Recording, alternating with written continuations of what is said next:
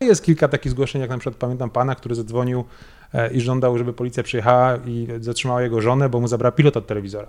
Więc, nie, tak, proszę to powiedzieć. Oczywiście, że, że to się zdarzyło i to są zgłoszenia zasadne. Była pani, która zadzwoniła, domaga się, że przyjechała policja do firmy, bo pracownik odmówił zrobienia jej kawy. I ona nie żartowała. Ona naprawdę domaga się tego, że przyjechała policja do firmy. Five, four, three, two, one.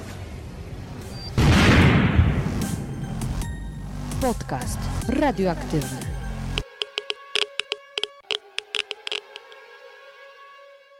Dzień dobry, dzień dobry. Moi drodzy, ten podcast jest wyjątkowy z dwóch powodów. Po pierwsze, jest to setny odcinek.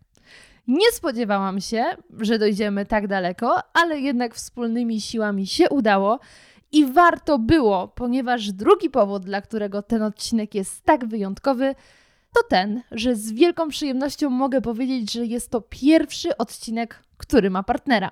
I partnerem dzisiejszego odcinka jest telewizja Fox, na której już 10 marca o 22 premiera pierwszego odcinka spin-offu serialu 911 911 Texas. 911 jest to serial, który opowiada o życiu, o akcjach przeprowadzanych przez służby ratownicze. I właśnie z okazji tej premiery razem z telewizją Fox postanowiliśmy porozmawiać o polskim odpowiedniku 911, czyli 112.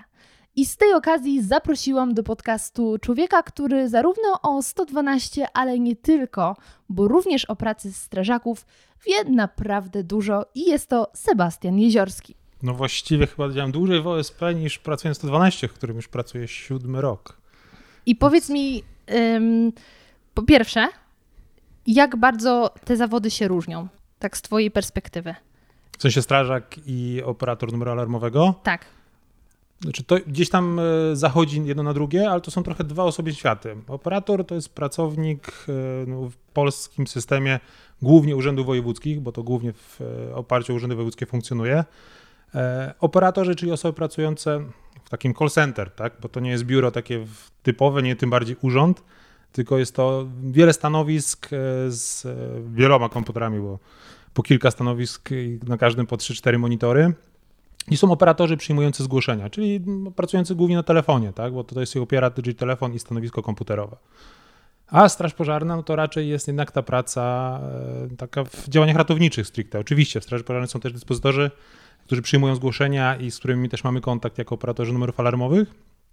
Natomiast e, ten kontakt głównie jest elektroniczny, w sensie my im wysyłamy zgłoszenie drogą elektroniczną przez komputer, oni dostają to zgłoszenie od nas i to już jakby ich rolą jest dysponowanie dalszych sił i środków, jeśli chodzi o straż pożarną. Podobnie też jest e, w policji. Jedyna różnica jest, jeśli chodzi o pogotowie, bo w pogotowiu my dużą część rozmów łączymy do e, operatorów medycznych, no ponieważ to ich rolą jest zrobienie wywiadu medycznego, czyli określenie tego stanu osoby poszkodowanej i dalsze decyzje medyczne to myślę, że żeby nadać jakiś ład tej naszej rozmowie, bo jest sporo wątków do poruszenia, to do OSP wrócimy, czyli do Twojej właściwie pierwszej fuchy, nazwijmy to, y, ponieważ podcast ze strażakiem już kiedyś nagrywałam, więc ja jakiś tam ogląd sytuacji mam, chociaż wiadomo, że OSP się różni. Zacznijmy więc od 111. 112. 112. 911. Jest 100... coś pod 111? Chyba nie. Nie, pod 111 nie ma. to zacznijmy od 112. Powiedz mi, dlaczego zdecydowałeś się po pierwsze tam pracować? Trochę przypadkowo to wyszło. W sensie skończyłem moje drugie studia. E, Jakie? Bezpieczeństwo narodowe, bo to były moje drugie studia na szkole oficerskiej wojskowej. Mhm.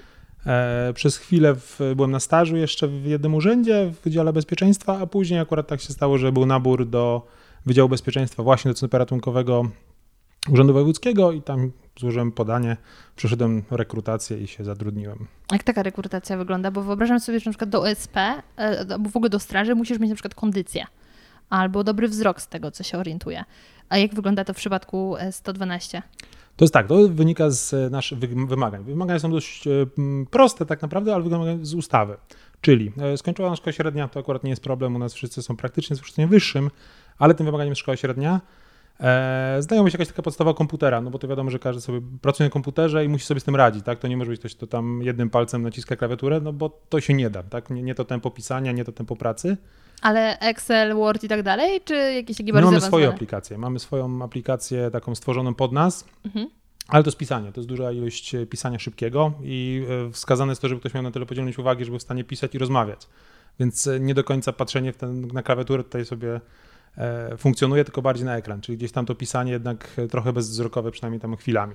No, to ciekawe, w ogóle bym o tym nie pomyślała. To chodzi o pisanie, że jak dzwoni do ciebie ktoś ze zgłoszeniem, to żeby zapisać, co mówi? Tak, dokładnie, bo ja Nice. muszę wypytać tę osobę o kilka informacji istotnych i muszę je wprowadzić w komputer, więc muszę to dość szybko zapisać. E, wiadomo, że no mamy kilka minut, zależy od sytuacji, tak? bo jeśli są sytuacje takiego bezpośredniego zagrożenia życia, gdzie jest potrzebna bardzo pilna pomoc, to raz, że my zbieramy też trochę mniej informacji, no ale to też nam bardzo zależy na czasie. No są zdarzenia mniej poważne, gdzie mam trochę więcej czasu, więc my trochę bardziej też wypytujemy, a i też możemy trochę się mniej śpieszyć przy tym.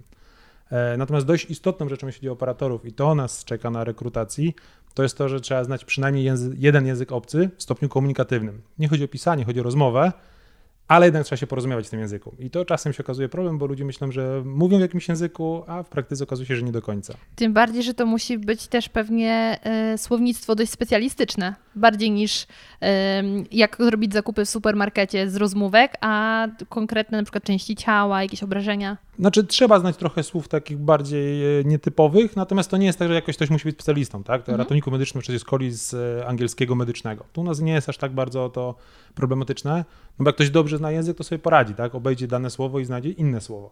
Więc to jest do zrobienia, tylko że to musi być komunikatywny, czyli nie może być tak, że ktoś się boi używać tego języka, a co więcej, to jest tak, że ktoś dzwoni, to my nie mamy czasu, żeby się zastanowić, że będziemy używać tego angielskiego, bo sobie pojadę na wczasy na Teneryfę i tam będę miał chwilę, żeby się przestawić, No tylko tam tak- na pewno mówią po, po polsku już, więc spoko. no, jest taka szansa. W wielu krajach rzeczywiście wszyscy mówią, że lepiej po polsku niż po angielsku. E, Ale rzeczywiście musimy się trochę szybciej przestawiać. W sensie, jak ktoś zacznie do mnie mówić po angielsku, to ja muszę dość szybko jakby przejść na to, że jest to angielski i nie mogę się zastanawiać nad tym słownictwem jakoś za bardzo. Mhm. No bo tu będzie sytuacja też zagrożenia życia, no to też ją dość szybko musimy obsłużyć i dość szybko udzielić tej pomocy. A powiedz mi, czy na przykład jest tak, że ktoś już tam zna angielski, ktoś zna niemiecki, więc e, teraz bardziej będą szukać kogoś do dyspozytorni, kto na przykład zna rosyjski, żeby się nie powielały tak bardzo te języki, czy to aż nie ma takiego znaczenia? To jest tak. e, Z jednej strony oczywiście wolelibyśmy osoby z językami niestandardowymi, bo angielski jest bardzo po- popularny, Mhm. e, a rzeczywiście rosyjski jest teraz e, dość często spotykany, jeśli chodzi o osoby, które do nas dzwonią. Natomiast no nie do końca jesteśmy w stanie to zrobić w sensie formalnym, tak? No bo nie możemy stwierdzić, że szukamy osoby tylko z językiem rosyjskim, bo ustawa nie przewiduje nam ilości na przykład operatorów. Mhm. Teoretycznie ustawa mówi, że operator musi znać język obcy komunikatywnie. My możemy jakoś się bardziej na to nastawiać, ale no nie ma takiej możliwości formalnej, żebyśmy jakiegoś operatora nie przyjęli, bo zna nie ten język. To tak nie działa. Mhm. E, tym bardziej, że system jest zintegrowany. W sensie to, że ja we Wrocławiu obsługuję zgłoszenia, e, to obsługuję też wars- warszawskie zgłoszenia. E, mogę obsługiwać z każdego miejsca w Polsce. O Jezu, do tego zaraz dojdziemy, bo to jest dla mnie mega fascynujące. Tak. Y- I też jak nie mam tego języka, w sensie nie mam nikogo operatora na Mhm. sali z językiem, który jest do nas dzwoni, jestem w stanie gdziekolwiek w Polsce przełączyć to zgłoszenie, jeśli tam jest operator mówiący w danym języku. Ja mam do tego Czad. podgląd. E, To też jest wykorzystywane i przez policję, i przez pogotowie. W sensie, jeśli do, jest tak, że do nich się ktoś dodzwoni z jakimś językiem, gdzie nie funkcjonuje to u nich, e, no to mogą z nami się połączyć i my możemy, to się nazywa na trzeciego, w sensie jako trzy osoby taką telekonferencję i możemy tłumaczyć na bieżąco. Kola robicie. Trochę tak. I to się zdarza szczególnie w zgłoszeniach medycznych, gdzie dyspozytorzy medyczni mówią nam, co by chcieli wiedzieć, my staramy się to wypytać. Więc Okej. to też, też funkcjonuje u nas. To tego nie wiedziałam. I to jest mega fajna informacja. Yy, ale czy coś jeszcze jest brane pod uwagę w czasie rekrutacji? Znajomy z języka, wykształcenie. e, Na moich testach to był jeszcze test taki z wiedzy ogólnej i wiedzy ustawowej, tak? No bo to wiadomo, że trzeba mieć tą podbudowę formalną. Ale czekaj, ale wiedza ogólna w jakim temacie? Jak funkcjonuje państwo, bym powiedział. No bo to jest jednak urzędnik, to jest pracownik Urzędu Wojewódzkiego. Okej. Więc e, my mamy takie pytania typu właśnie jak funkcjonuje urząd i to wynika z ustawy o e, wojewodzie i urzędzie, tak? Mamy pytania odnośnie Straży Pożarnej, Policji, Pogotowia, to też wynika z ustaw, więc my takie rzeczy też musimy. No może nikt nie może zadać pytania jakieś takie e, niepodbudowane niczym formalnym. No nie, bo właśnie tak wiesz, mówisz wiedza ogólna, to od razu pomyślałam, czego nas uczą w, w ogólniakach? No to historia, geografia i myślę, hmm, czy to jest istotne? My na przykład geografii nie sprawdzamy, ale wbrew pozorom to też jakieś tam znaczenie ma, no bo jednak to jest praca na mapie na przykład. Mhm. E, My dość dużo pracujemy na mapie. No, Jeśli, różnie jest czasem z działaniem w. To jest tak, nasz system opiera się o system BTS-ów, czyli my, my lokalizujemy osobę na podstawie tego, skąd dzwoni, na podstawie masztu komórkowego. I nam mapa to pokazuje. To nie jest tak, że mi pokazuje daną osobę w danym miejscu, tak jak gdzieś na tam filmach amerykańskich, E, takie możliwości są, ale to jest troszkę inna, inna procedura. Natomiast działamy w oparciu na BTS-y, czyli na łączenie się z zwierzami. Czyli ja też muszę tę mapę widzieć, jak mi ktoś będzie tłumaczył coś, jakieś drogi i tak dalej, też muszę się odnaleźć na tej mapie. Ale to jest y, ciekawe, że mówisz o tych BTS-ach, bo dokładnie jadąc na rozmowę z tobą, słuchałam podcastu True Crime gdzie właśnie było, że tam y, podejrzani byli, lokaliz- sprawdzano ich BTS-y. Wiecie, co to są te BTS-y? I w trakcie już doszłam do wniosku, że to musi być jakiś sygnał, ale to jest niesamowite, że to tak łatwo można kogoś namierzyć w ten sposób. Tak, my wiemy, ja powiem, to jest tak, e, rejon, w którym ktoś się znajduje, my znamy natychmiast, bo mamy tą lokalizację natychmiastową. E, to jest troszkę inaczej niż policja. Policja ma swoje procedury i policja trochę dokładniej może tą osobę znaleźć. Nam to nie jest też tak potrzebne. My mhm. potrzebujemy chociaż mniej więcej rejon, dlatego że musimy zlokalizować powiat, gminę, e, miejscowość. To jest dla nas istotne, więc nam wystarczy ta lokalizacja OBTS o kilka tam kilometrów. E, na przykład to jest wykorzystywane też przy poszukiwaniach osób zaginionych, gdzie są osoby, które nie wiedzą, gdzie są, bo się zgubiły i do nas dzwonią, a my to widzimy. Bo jak ktoś do nas zadzwoni numer 112, no to my po BTS-ie, chociaż ten rejon nawet kilku kilometrów, to już zawęża jakieś tam to pole poszukiwań. Więc też to jest e, wygodna opcja tak mnie już kusi, żeby cię podpytać o te właśnie sytuacje, w których ludzie dzwonią. E, I dobra, niech będzie. Idźmy już w tą stronę, ale wrócimy jeszcze zaraz do samych rzeczy technicznych e, związanych ze 112. Naprawdę dzwonią ludzie, którzy mówią, nie wiem gdzie jestem? E, ja zawsze mówię, ludzie dzwonią ze wszystkim. Dzwonią z tym, że nie wiedzą gdzie są.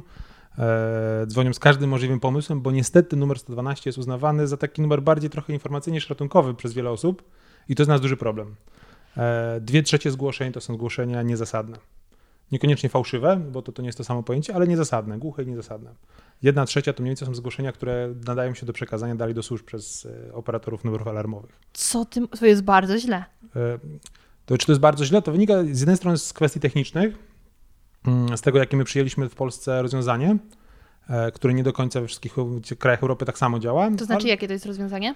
To rozwiązanie jest takie, że na numer alarmowy zadzwonisz e, zawsze nawet z telefonu bez karty.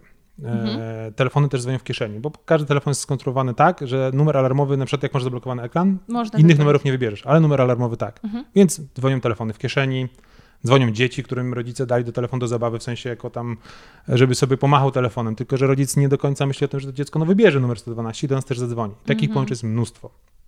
Mamy z tym problem. Natomiast są kraje Europy, które uznały, że trochę inaczej to rozwiążą czyli te wszystkie połączenia e, bezkartowe e, obsługują operatorzy sieci. To jest ich problem.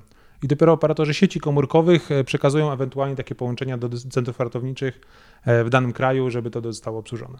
Ale to jest super ciekawe. A czy ja dobrze kojarzę, że 112 to jest w ogóle obowiązujący w całej Unii Europejskiej? To jest zintegrowany numer alarmowy w Unii Europejskiej. Nie, jeszcze nie wszystkie chyba państwa używają, na pewno nie wszystkie są. E, numer, te centra wszystkie w, my mamy w Polsce i to jest jeden system i te wszystkie ogólnokrajowe systemy są ze sobą zintegrowane. W sensie e, my na przykład mamy kontakt z, e, Czesi chyba się już nie wycofali jeszcze, ale generalnie jest tak, że mamy kontakt z, z tymi centrami ratunkowymi w innych krajach. Natomiast jeszcze nie wszystkie kraje w to weszły. Na przykład Niemcy nie są w tym wspólnym systemie. Co ty mówisz? Nie wiem z czego, bo to jest jakaś ich decyzja, to nie jest to, że nie są nieprzygotowani raczej, tylko jest jakaś ich decyzja, że nie są w tym wspólnym systemie. Choć numer 112 w Niemczech działa. Nie chcą się integrować tak do końca. Jakieś, jakąś mają takie mm, swoje uwarunkowanie, dlaczego nie chcą być w tym systemie europejskim. Co dla nas jest problem na Dolnym Śląsku, no bo nam się zdarzy, że ludzie dzwonią, którzy są za granicą, bo po prostu antena złapała ich w Polsce. Mhm. E, mogą to być Niemcy, mogą to być Polacy, którzy będą dzwonić do nas, a są sprawy dotyczące Niemiec. I tu się czasem robi trochę kłopot. My oczywiście mamy też numer do tych e, jednostek mm, e, niemieckich, więc my to przekazujemy. Ale dla nas tak prościej by było, gdyby to było w systemie tym zintegrowanym, czyli byśmy przyjęli zgłoszenie i po prostu im przekazali to elektronicznie. Okej. Okay. Ale takiej nie mam możliwości. Dwie trzecie tak. to są te niekoniecznie właściwe telefony. Tak. Więc już powiedziałeś mi o case'ie, że ktoś dzwoni, bo nie wie, gdzie jest. I od razu jeszcze muszę trochę to podrążyć. To jest kwestia, że ktoś jest pijany i mu trochę tutaj... Często. Często są osoby, które są pod wpływem alkoholu, e, osoby, które się gubią w górach, e, osoby, które się poszły na grzyby. To jest tak sezonowo u nas. To można tak naprawdę jakby prześledzić zgłoszenia, zobaczyć, że jest sezon grzybowy i tych grzybiarzy jest sporo, którzy wiedzą, gdzie weszli do lasu ale po tam 7 godzinach chodzenia po lesie to już zupełnie nie wiedzą, gdzie są. A że nas lasy są dość e, rozłożyste i takie obszarowo duże, no to potrafią być kilka kilometrów od swojego pojazdu na przykład. Ale to jest ciekawe, że mówisz akurat o chodzeniu na grzyby, bo ja jak byłam dzieckiem, to często tato mnie zabierał i jeździliśmy do niedalekiej wsi na grzyby i parę razy miałam taką akcję, że tato poszedł w jedną stronę, ja poszłam w drugą I nagle ogarnęła mnie taka panika, bo już go straciłam z pola widzenia i nie wiedziałam, co zrobić. A to też nie były czasy, że miałam internet w telefonie. I chyba nigdy bym nie wpadła na to, żeby próbować zadzwonić gdzieś. Tak, więc no, te problemy z grzybami są e, takie dość istotne dla nas, bo jest, mówię, jak przyjdzie sezon, to jest tych połączeń sporo.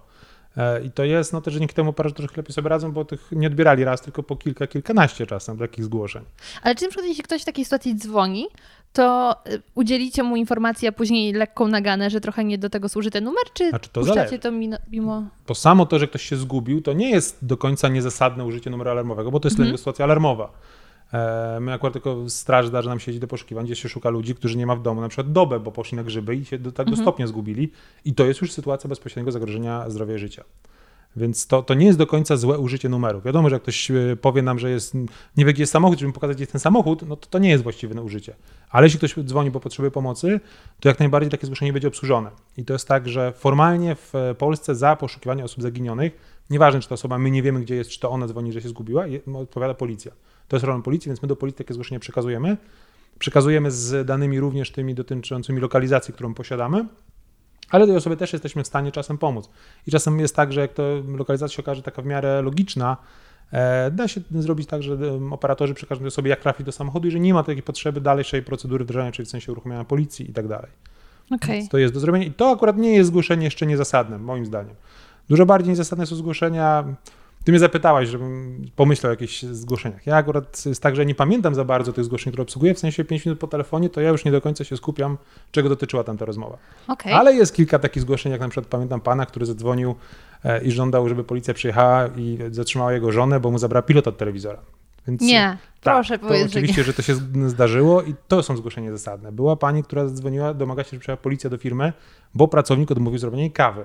I ona nie żartowała. Ona naprawdę domagała się tego, żeby przyjechała policja do firmy.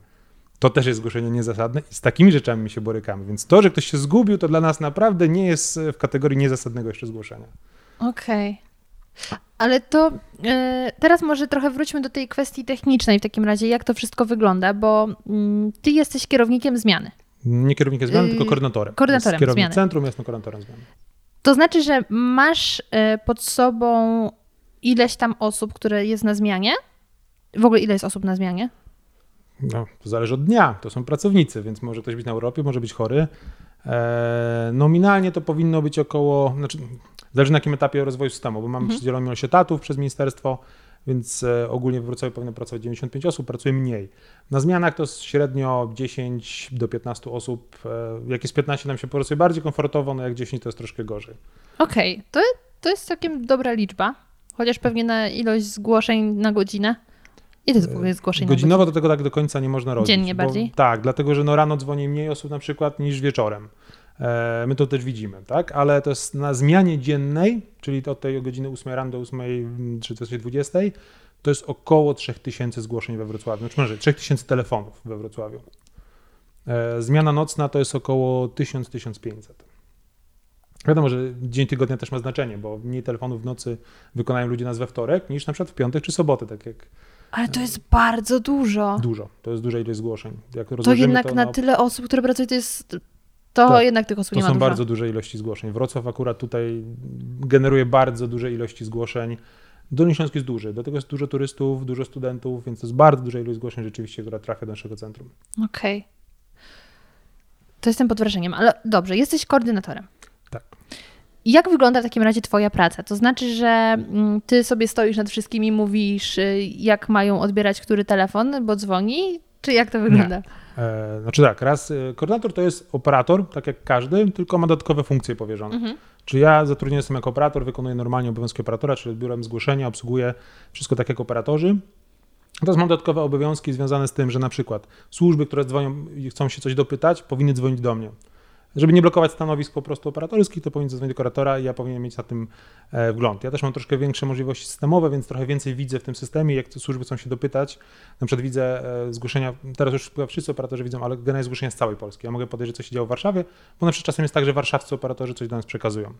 E, sprawy są też między jednostkami przekazywane, więc ja to widzę. widzę też kwestie też językowe, łatwiej mi jest to zrobić, tak? Czy w sensie podgląd, żeby przekierować to połączenie w razie potrzeby. Jakieś pytania też do nas trafiają takie powiedziałbym biurowe. W sensie e, policja też potrzebuje od nas nagrań. E, zgodnie z ustawą nagranie może otrzymać jedynie, e, jest wydawane jedynie na wniosek policji, prokuratury bądź sądu. To są jedyne instytucje, które dostaną nagrania rozmów. No i policja do mnie na numer mój służbowy dzwoni, bo na przykład po godzinie 15, gdzie już nie ma po prostu naszych pracowników administracyjnych, to ja im przekazuję numer na faks, jak przekierować i tak dalej. Takie informacje. Oprócz tego no trochę kwestii takich e, administracyjno-urlopowych, w sensie no, grafik, takie rzeczy też e, po części ja realizuję. Realizuję oczywiście nasze kierownictwo, ale trafia to też do mnie, w sensie na bieżąco ja widzę, takie muszę zrobić raport ze zmiany, muszę zakończyć i rozpocząć tą zmianę, przejąć zmianę, takie trochę techniczne rzeczy, ale to jest e, może jedna czwarta moich obowiązków, w sensie poza odbieraniem połączeń, to zajmuje mi może jedną czwartą czasu, a może mniej. To zależy od dnia, bo jest tak, że coś się dzieje więcej, jakichś procedur nowych wchodzi, więc to też jest moją rolą, żeby dopilnować, żeby operatorzy dostali te procedury. E, czy jest tak, że coś się nie funkcjonuje, tak? Na przykład która z jednostek naszych ma problem z połączeniem z systemem, to też to do mnie trafia i ja przekazuję operatorom, więc dlatego ta jedna osoba, która powinna zbierać takie informacje i przekazywać do reszty. Ale to nie jest tak, że to jest jakiś e, kierownik zmiany, który stoi nad operatorami. No i to, to, druga część tego pytania, jeśli chodzi o przekazywanie połączeń. System sam, w sensie wszyscy operatorzy w kraju są, to jest w jednym, w jednym, w jednym systemie, my dostajemy w pierwszej kolejności zgłoszenie z naszego województwa. To jakoś to jest, tak satelitami się tam. To po antenach. Mhm. Po tym, jak telefony komórkowe się łączą z anteną, e, to, to w pierwszej kolejności obsługujemy swoje województwo. E, natomiast który operator dostanie połączenie, to po prostu ten pierwszy wolny, tak? czyli ostatni, który skończy z kolejka, tak jakby w kółko po karuzeli idzie i dostają po kolei operatorzy. Nie ma tak, że to jakoś tam losowo się wskazuje. Mhm. Tak? Tutaj system po prostu pierwszy wolny operator dostaje połączenie. Jezu, jestem pod wrażeniem, jak wiele obowiązków masz i jakie to musi być obciążające, bo ty mówisz, że już nie pamiętasz zaraz po telefonie, co, um, czego dotyczyła tak, powiedzmy sprawa.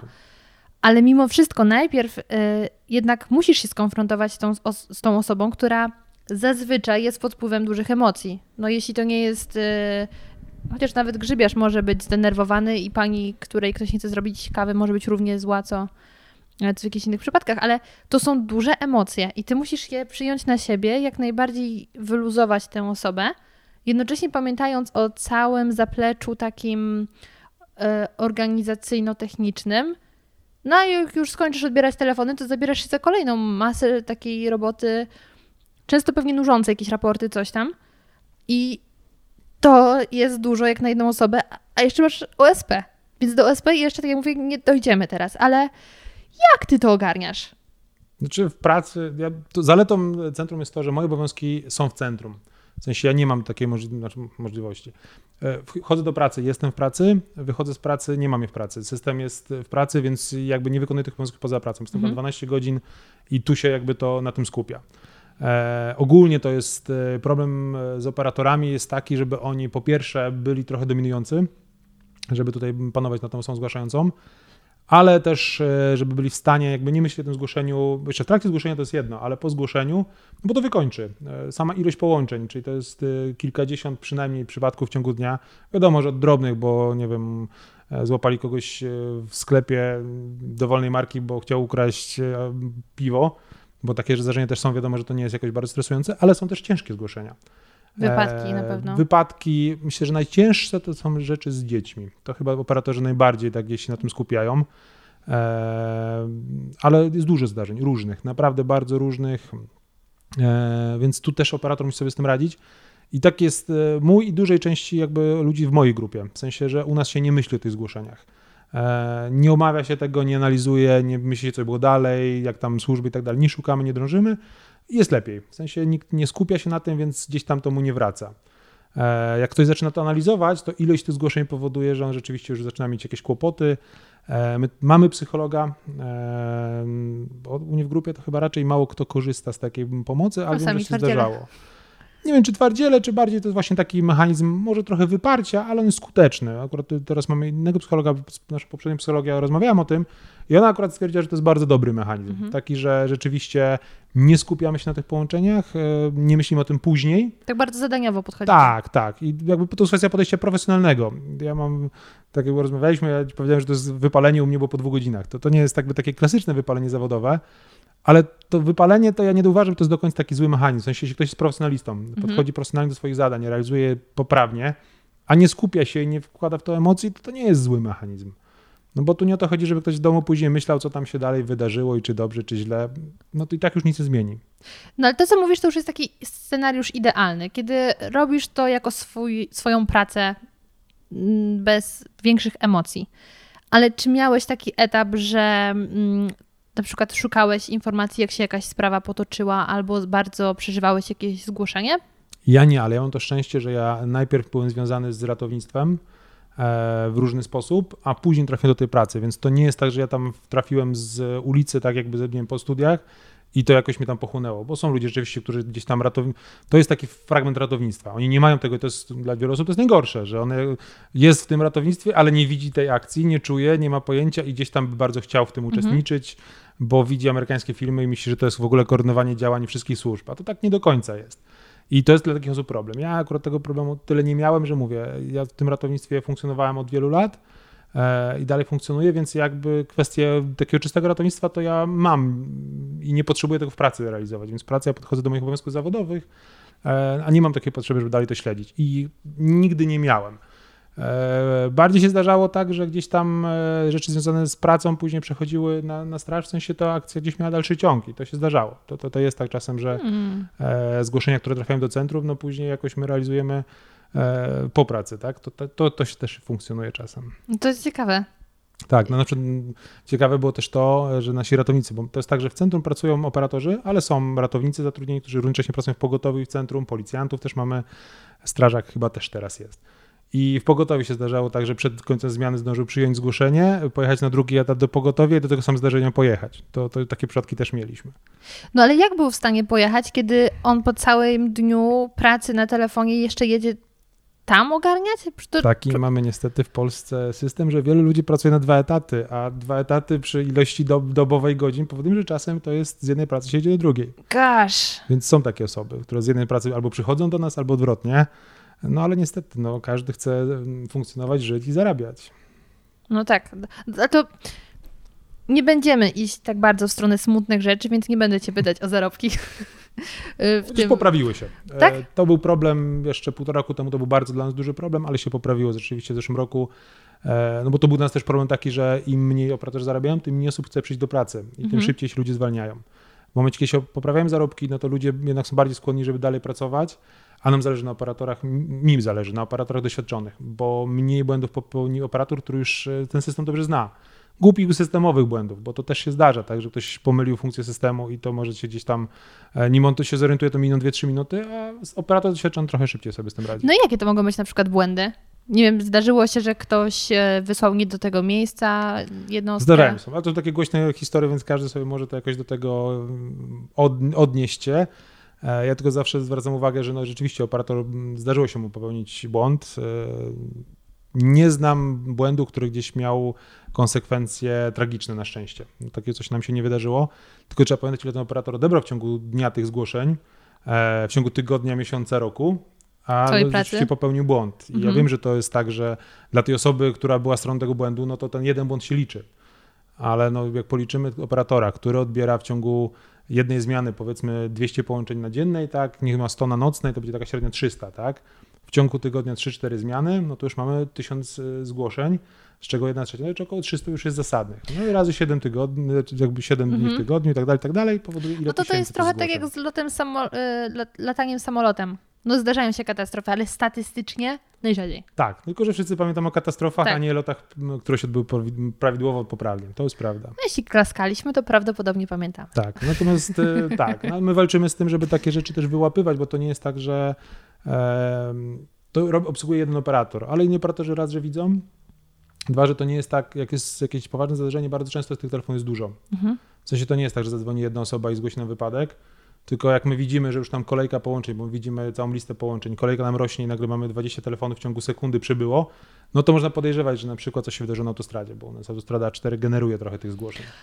Ja myślę, że codziennie są jakieś y, zgłoszenia z A4, bo tam non-stop jest jakiś wypadek i korek, no bo to jest stara dużo autostrada jest, tak. i jest Brak pasa awaryjnego generuje mhm. tak, że jest dużo zgłoszeń z A4, ale mówię, taki moment my widzimy, że jest nagły, skokowy wzrost ilości połączeń, no to my wiemy, że coś się wydarzyło.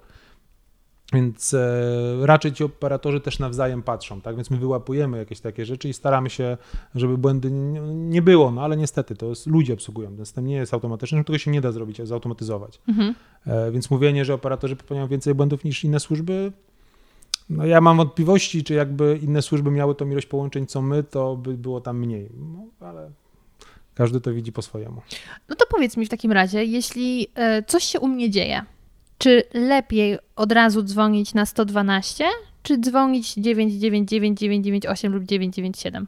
Znaczy tak, jeśli zadzwonisz pod numer 997, to od półtora roku dodzwonisz się do nas. W sensie policja już nie obsługuje zgłoszeń alarmowych. Ten system został tak, i tak to docelowo ma być, że my wszystkie służby przejmiemy. U. Czyli ludzie jakby nie wiedzą o tym i nie czują i nie powinni tego czuć, że zadzwonią na numer 997, a dodzwonią się na numer 112. E, bo tak to już działa i tak to już będzie. Nikt nie, nie ma takiego planu, żeby to miało być przywrócone na stary system. E, z czasem przyjmiemy też numer 998 i 999. E, czy lepiej na 112, czy na numery bezpośrednie? To zależy. E, ogólnie dla takiego człowieka, który dzwoni, nie powinno być to wielkiej różnicy w obsłudze. Szczególnie jeśli chodzi o zgłoszenia numer 998, ponieważ będzie to tylko jednorazowe przyjęcie. W sensie, jak zadzwoni na numer 112, to zostanie tak samo obsłużone, czy przynajmniej powinno być tak samo obsłużone, jak zadzwoni na numer 998 i nie będzie prowadził tej rozmowy dalej. Jeśli chodzi o zdarzenia medyczne, to my łączymy z dyspozytorami medycznymi, więc my przyjmiemy te podstawowe informacje i przekażemy to połączenie. I z jednej strony teoretycznie e, jakby to ta osoba wykona dwie rozmowy. Ale z drugiej strony e, średnia czas przyjmowania tego zgłoszenia, czyli od momentu, kiedy ktoś zadzwoni, do momentu, kiedy się dodzwoni do operatora numeru alarmowego, to jest kilka, kilkanaście sekund. E, z dyspozytorami medycznymi tak nie ma, są często się dłużej czeka, po kilka minut, więc czasem jest prościej jednak zadzwonić na numer 112 i to u nas trochę szybciej wtedy zadziała. E, natomiast szczególnie jeśli chodzi o zdarzenia, które wymagają interwencji wielu służb, typu właśnie wypadki, numer 112 zadziała o tyle szybciej, że my w tym samym momencie przyjmiemy to zgłoszenie i przekażemy do wszystkich służb. Od nas w tym samym momencie dostanie policja, pogotowie straż pożarna. To taki bardzo dobry lifehack jest. Tak. Proszę zanotować. To tutaj jakby upraszcza tą sytuację, e, więc e, ja nie jestem w stanie do końca powiedzieć, czy lepiej na takie numery, czy na takie. E, jakbym wiedział konkretnie, co chcę, to może i bym wybrał numer bezpośrednio typu pogotowie. No, szczególnie, że my z pogotowiem mamy kontakty też e, jako jednostka, więc ja wiem, co potrzebuję, to wiem, gdzie zadzwonić. Ale dla osoby, która nie wie do końca, to ten numer 112 jest prostszy. W sensie, że nie musi się zastanawiać, czy to właściwie jest do straży, czy do pogotowia. Tu operator czasem wymusi to, żeby ktoś zdecydował, bo są takie sytuacje, że my musimy wiedzieć i tak naprawdę rolą osoby na miejscu jest to nam powiedzieć, no bo ja przez telefon nie jestem w stanie e, określić, co tam się dzieje w, w mieszkaniu u kogoś czy na ulicy, no nie zgadnę tego. Mhm. A ktoś mi powie, no to niech pan decyduje. No, nie jestem w stanie decydować, no bo mogę się odnieść tylko do tego, co mi ta osoba powiedziała. Ale to jest wygodne, zrzucić odpowiedzialność. Tak. E, mhm. E, natomiast warto powiedzieć, że w Polsce każdy ma pewną odpowiedzialność karną bo za nieudzielenie pomocy w stanie zagrożenia zdrowia lub życia grozi kara pozbawienia wolności. Mhm. W sensie, jak będzie ktoś na ulicy i ta osoba nie będzie oddychać, a my ją ominiemy, to możemy być przyciągnięci do odpowiedzialności karnej i pójść do więzienia. Więc to, że, że zadzwoni się na numer alarmowy, to jest jedynie element udzielania pierwszej pomocy, a nie całe udzielanie pierwszej pomocy. Więc to nie jest tak do końca, że my powiemy, niech pan robi co z tym, co chce. A w dobie techniki, telefonów komórkowych, monitoringów i tak dalej, to nie jest tak, że się nie da dojść do tego, kto był na miejscu i kto nie udzielił tej pomocy. No już to zaznaczyłeś w sumie na początku, że nawet jak ktoś dzwoni, to już jest się w stanie go zlokalizować. No, my nawet tak naprawdę, no to już e, trochę jest, e, można podejrzeć w serialach, ale to jest prawda, tak, że my na przykład, e, znaczy my, policja, tak, Wydział Techniki Operacyjnej Policji jest w stanie na podstawie logowania do PTS-u zobaczyć na te osoby, które nie dzwoniły. Bo to, że my tu siedzimy, no to e, telefonia komórkowa odnotowuje to, no jest połączony nasz telefon, tak, bo żeby odebrać połączenie, to telefonia komórkowa wie, że my jesteśmy w danym miejscu. Więc to nie jest tak, że my będziemy przechodzić obok, nie zadzwonimy i nie da się dojść, że my tam byliśmy. O kurczę. Jak, jak najbardziej. No wiadomo, że gdzie nasz telefon się znajdował. Tutaj my jak jedziemy, dużo ludzi mówi, że gdzieś traci zasięg na autostradzie, gdzieś tak chwilowo. To wynika z tego, że się przełącza między przekaźnikami, czyli przekaźniki wiedzą, że w danym momencie gdzieś dalej się poruszamy od y, zeszłego roku, od zeszłego roku. Jest tak, że dużo nowych samochodów ma zamontowany system e-call.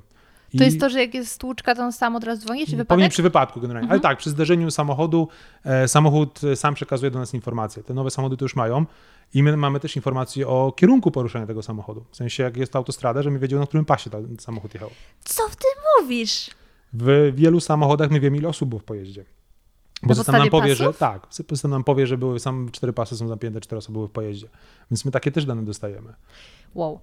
Ym, mój brat ma Ameryka- samochód ściągnięty z Ameryki, zresztą amerykański, i on ma ten system, tylko że on mówi, że jest gotów zadzwonić pod 911. Więc To nie- ciekawa jestem, czy to Zadzwoni się do nas. zadz- zadziałało? Tak, to jest jeden też z naszych problemów i wielu fałszywych zgłoszeń. W Polsce numer e, energetyki, czy tego pogotowia energetycznego, to jest numer 991. Ale bardzo wiele osób, które są fanami amerykańskich seriali, już mają gdzieś tam to wkute w głowie, że 911 No 911. i dzwonią pod numer 911. Natomiast e, system jest tak przyjęty, że w Europie dzwoniąc pod numer 911 też się dzwoni do służb ratunkowych, w sensie system automatycznie przekieruje to na połączenie na numer 112. Więc też to połączenie dostaniemy. A zdarza się, nie wiem, czy to w ogóle jest możliwe, ale zapytam, bo różne dziwne rzeczy, jak się okazuje, dzieją się. Czy zdarza się, że do Was dodzwaniają się jacyś telemarketerzy? Na numer alarmowy nie. Raczej nie. Ja mam to problem czasem na komórkę e, służbową, że ktoś dzwoni, bo nie do końca wie, co chce i dzwoni na komórki służbowe, ale to dość szybko zbywamy te połączenia, Aha. informując, gdzie się dodzwonili. Raczej ci ludzie uciekają od tego, tej rozmowy dalej.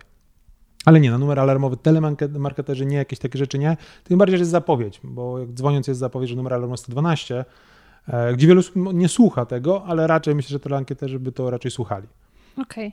Więc tu nie. Ym, powiedziałeś już o tym, że mm, wy musicie mieć taki charakter dość dominujący, jak rozmawiacie z kimś, e, i też, że ta osoba nie jest. Mm, że zadzwonienie pod służby ratunkowe to nie jest cała pierwsza pomoc.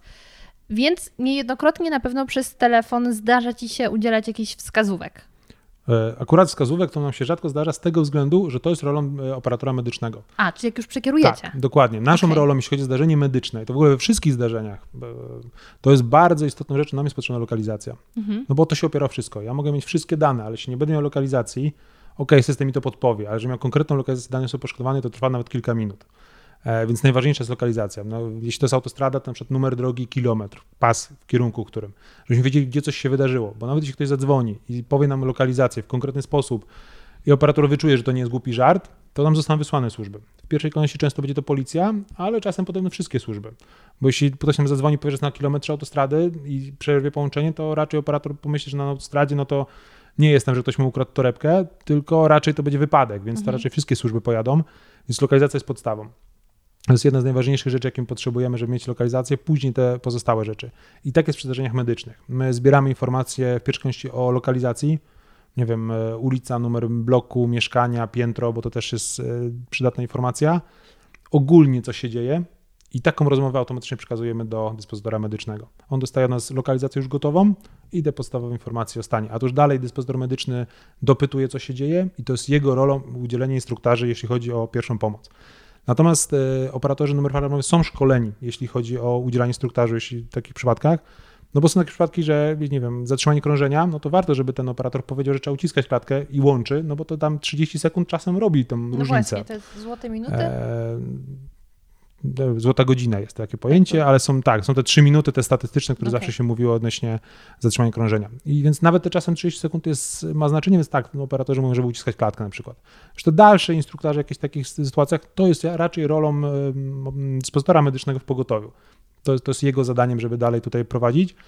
I to też jest tak, że ludzie się na przykład denerwują, że rozmawiają po kilka minut. Tylko to nie znaczy, że te kilka minut rozmowy to też służby jeszcze nie, do, nie wyjechały. Dlatego, że zarówno ja, jak i później dyspozytor medyczny ma takie możliwości, żeby przekazać zgłoszenie już do danej służby, a te służby już jadą, w sensie tam pogotowie, straż, policja, a my dalej prowadzimy rozmowę, bo to nie jest tak, że ja muszę odłożyć słuchawkę, żeby dopiero przekierować rozmowę. To jest e, powiązane. Ta rozmowa czasem też ma za zadanie uspokoić osobę? Właśnie ciągnięcie jej trochę Czasem dłużej? tak, czasem uspokoi, czasem uzyskać dodatkowe informacje, czasem ten instruktaż. E, No takim największym, e, no, czy bolączką, trudnymi, jednym z trudniejszych zgłoszeń to są rozmowy na przykład z osobami, które grożą samobójstwem. Właśnie o to miałam pytać. I te rozmowy czasem trwają wiedzieć. po kilkadziesiąt minut i więcej. To chodzi y, trochę gra na zwłokę, żeby Znaczy jak nie tyle znaczy, gra na zwłokę. To jest tak, e, to w ogóle z, trochę od negocjacji wychodzi e, kryzysowych. Naszym zadaniem w pierwszej kolejności jest ustalić, gdzie ta osoba się znajduje i przekazać informacje do służb, żeby służby były w stanie e, już pojechać. To jest dla nas taka podstawowa wiedza. No i dalej rozmowa, no bo jeśli ta osoba rzeczywiście grozi e, popełnieniem samobójstwa, a my z rozmowy wnioskujemy, że to nie jest tak, bo tych rozmów z samobójcami też jest kilka rodzajów. Ale jeśli my wnioskujemy, że ta osoba rzeczywiście może się targnąć na swoje życie, no to raczej operator rozmawia z tą osobą, no i próbują z jednej strony, od, żeby zmienić jej zdanie, a z drugiej strony no, dać szansę służbom dojechać, no bo to też muszą te służby tam dojechać. Jeszcze jak to jest adres, w sensie mieszkanie, numer i tak dalej, no to te służby w miarę sprawnie są w stanie. Ale ktoś gdzieś jest na jakimś moście i tak dalej, to już może być trudniej, więc czasem to jest po kilkanaście, kilkadziesiąt minut, E, więc to się zdarza. Natomiast od razu mówię też, że są takie rozmowy z samobójcami, gdzie ktoś dzwoni, mówi, że ma myśli samobójcze, chciał rozmawiać spokojnie, potrzebuje karetki, bo on po prostu jest świadomy tego, jakby jest sytuacja. To nie jest tak, że my musimy z nim rozmawiać godzinę, bo on do końca tak się zastanawia. On po prostu mówi, że ma myśli samobójcze, potrzebuje pogotowia. To jest takie już dla nas trochę typowe zgłoszenie medyczne, choć próba Takie trochę zahaczające o błękitną linię, nie? Trochę tak. My też mamy do dyspozycji teoretycznie numer takiej psychologów. On różnie czasem niestety działa, w sensie my czasem potrzebujemy kilka minut, żeby ogóle się tam dodzwonić. Mhm. E, więc raczej to operatorzy, te zgłoszenia takie realnie, e, myśli samobójcze, gdzie ktoś manifestuje to, że chce popełnić samobójstwo, raczej sami prowadzą, przekazują do służb, niż gdzieś tam próbują przekazywać dalej. No, ale to też się zdarza. Ale czy na przykład, jeśli jest taka mm, sytuacja, że jednak ta rozmowa musi trwać dłużej, e, na przykład aż tam dojadą służby i tak dalej, to czy ta rozmowa tyczy się jakichś takich czasami rzeczy zupełnie naokoło obok? Wszystko może być. To jest inwencja. Zagadać, żeby. Tak, to jest inwencja operatora, jaką będzie rozmowę prowadził, o czym. Miałeś taką rozmowę? Każdy operator miał po kilka przynajmniej. Ja pamiętam jedną taką rozmowę. Mnie to zaciekawiło bardziej z różnych moich zainteresowań, i zadzwonił pan i powiedział, że walczył w Afganistanie, ale w latach 80. I to rzeczywiście było coś, co mi od razu przykuło mi uwagę.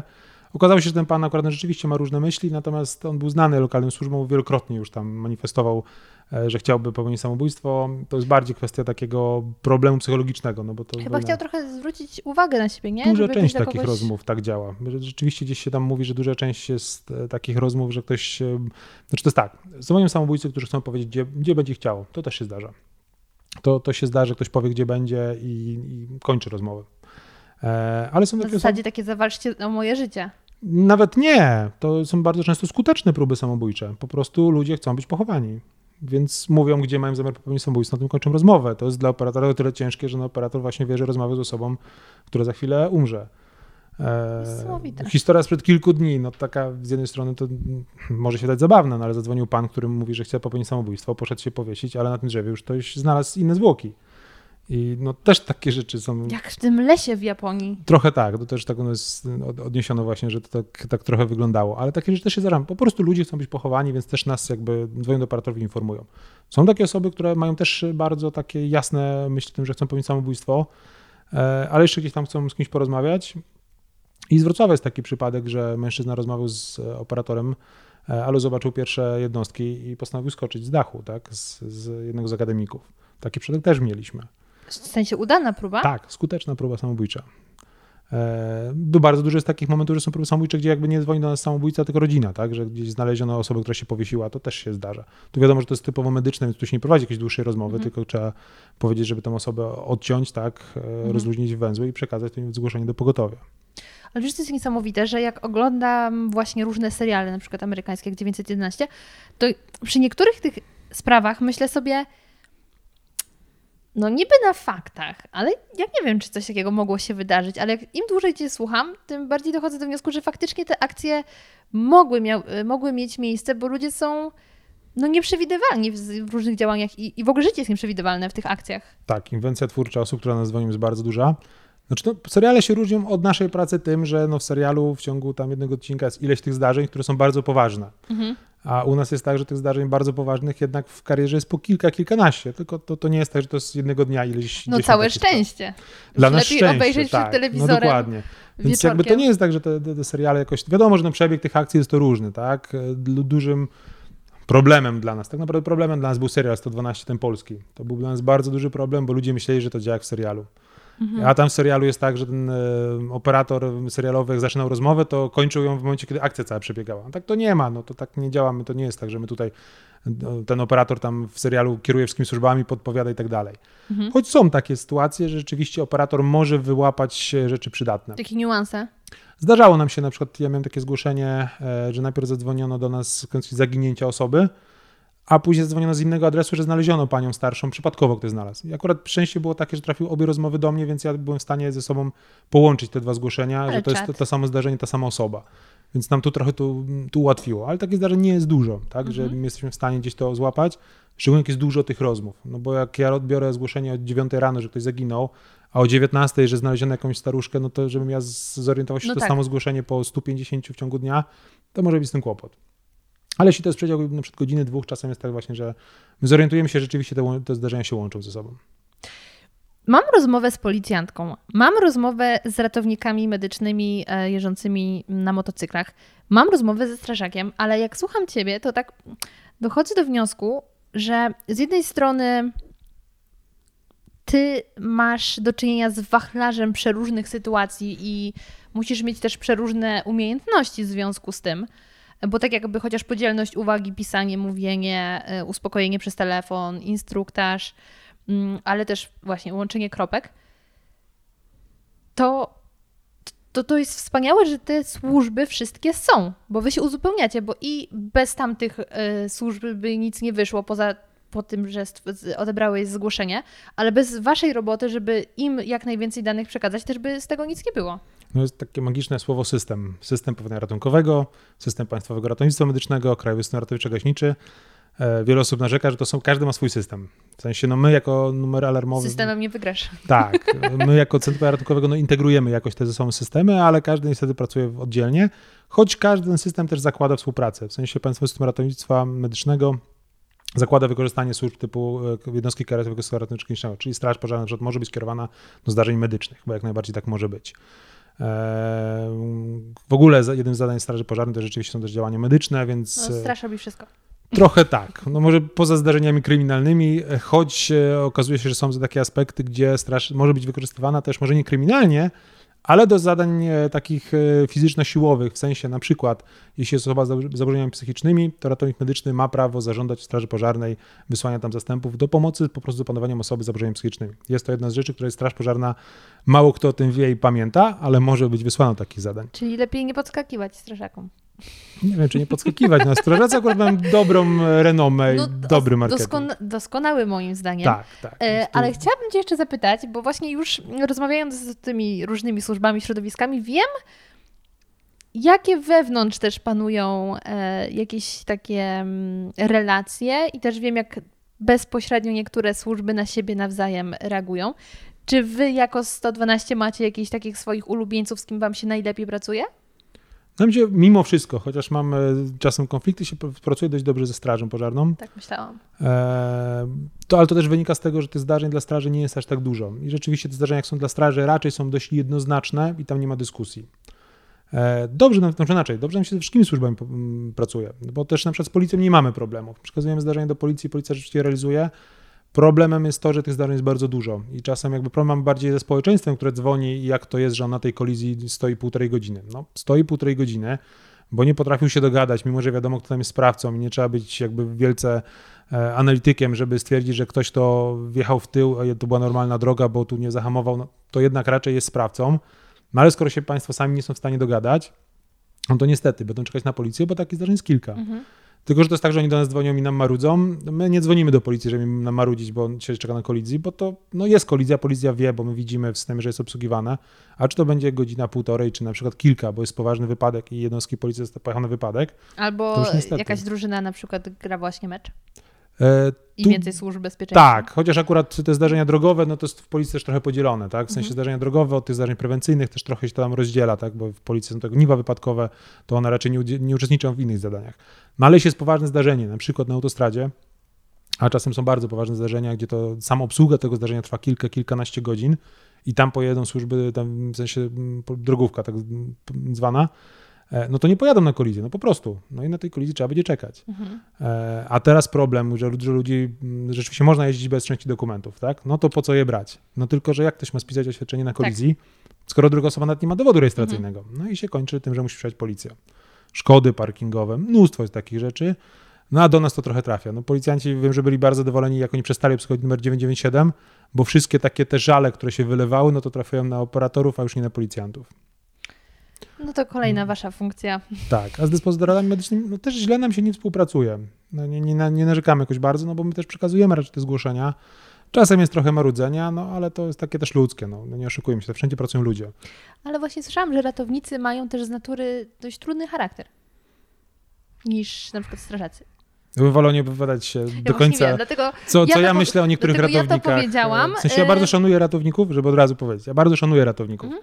Tylko niestety akurat chyba to środowisko najbardziej e, skupia osoby, które bardzo by chciały zbawiać świat i tym swoim zbawianiem narzucić to innym. Mhm. I to się źle kończy. Tak właśnie, tak słyszałam, więc no chyba tak coś w tym musi być.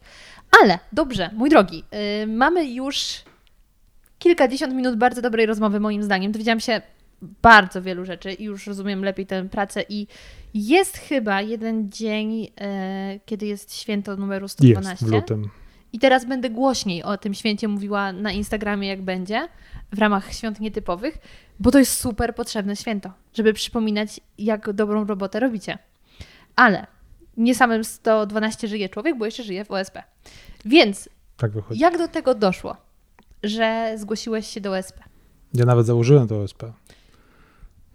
Opowiadaj. No, generalnie moja e, przygoda, tak, tak to się mówi, z ratownictwem to jest sporo lat wstecz, gdzie tam gdzieś zaczęło od jakichś szkoleń pierwszej pomocy, e, jakieś tam związane z ratownictwem, przez chwilę też byłem w Czerwonym Krzyżu. No a w którymś momencie z e, grupą znajomych ratowników i to było bardzo dużo ratowników medycznych, stąd ja bardzo dobrze żyję z ratownikami medycznymi. Stwierdziliśmy, że jest bardzo duży potencjał ludzki, mieliśmy też dość duży po- potencjał logistyczny, Mhm. E, No i po rozmowie z władzami Wrocławia i rozmowie z e, Komendą Straży Pożarnej uznaliśmy, że wykorzystanie tego jest najbardziej rozsądne, jeśli chodzi o Ochotniczą Straż Pożarną, taką formę prawną. Natomiast e, to nie jest takie OSP, jak wszyscy mają wizję OSP. W sensie my nie jeździmy gasić pożarów, nie mamy samochodów gaśniczych, to jest jednostka specjalistyczna, więc my jeździmy dość, no oczywiście jeździmy do tych pożarów, ale żeby zabezpieczyć medycznie, w sensie wszyscy myślą po co, bo na przykład mamy ambulans. Władze Wrocławia stwierdziły, że jest ten ambulans potrzebny, takie zapytania też trafiły do służb, służby potwierdziły, że rzeczywiście ten ambulans jest potrzebny. I wszyscy mówią, po co w OSP ambulans? No a po to na przykład, że w zeszłym roku mieliśmy taką akcję, gdzie byliśmy na zdarzeniu 48 godzin ciągiem. Ponieważ był duży bardzo pożar, gdzie uczestniczyło bardzo wielu strażaków w gaszeniu i e, kierujący na miejscu stwierdził, że no jest potrzebne zabezpieczenie medyczne, bo coś się może po prostu wydarzyć. Jest tak duża ilość strażaków, takie zdarzenie, że coś się może wydarzyć. Pożar nie był we Wrocławiu, tylko był w jednej z, w jednym z, m, jedno była gmina powiatu wrocławskiego, ale gmina pod Wrocławiem. E, No i tam nie ma na miejscu 10 karetek, w Mhm. sensie, żeby pogotowie mogło wydzielić tą karetkę na 48 godzin, żeby ona tam stała.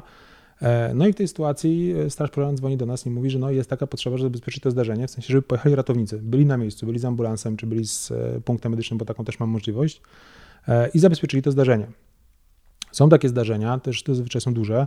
E, Był taki dość duży pożar w Wrocławiu, wypis- wysyska odpadów, śmieci, gdzie my też spędziliśmy ponad 20 godzin, gdzie z jednej strony to było zabezpieczenie medyczne i tam rzeczywiście udzielano pomocy kilku strażakom, ale też mamy takie możliwości, bo mamy punkt, e, w sensie namiotu i logistyki, gdzie byliśmy w stanie wystawić takie zaplecze logistyczne tej akcji, w sensie, gdzie by strażacy mogli po prostu odpocząć, bo temperatury były mocno ujemne, więc strażak pracujący na miejscu zdarzenia przez kilkanaście godzin, no nie jest w stanie gdzieś normalnie funkcjonować, no niby może usiąść na chwilę w samochodzie odpocząć, ale prościej jest ogrzewany namiot wystawić ze stołami, z krzesłami, z łóżkami i tak dalej.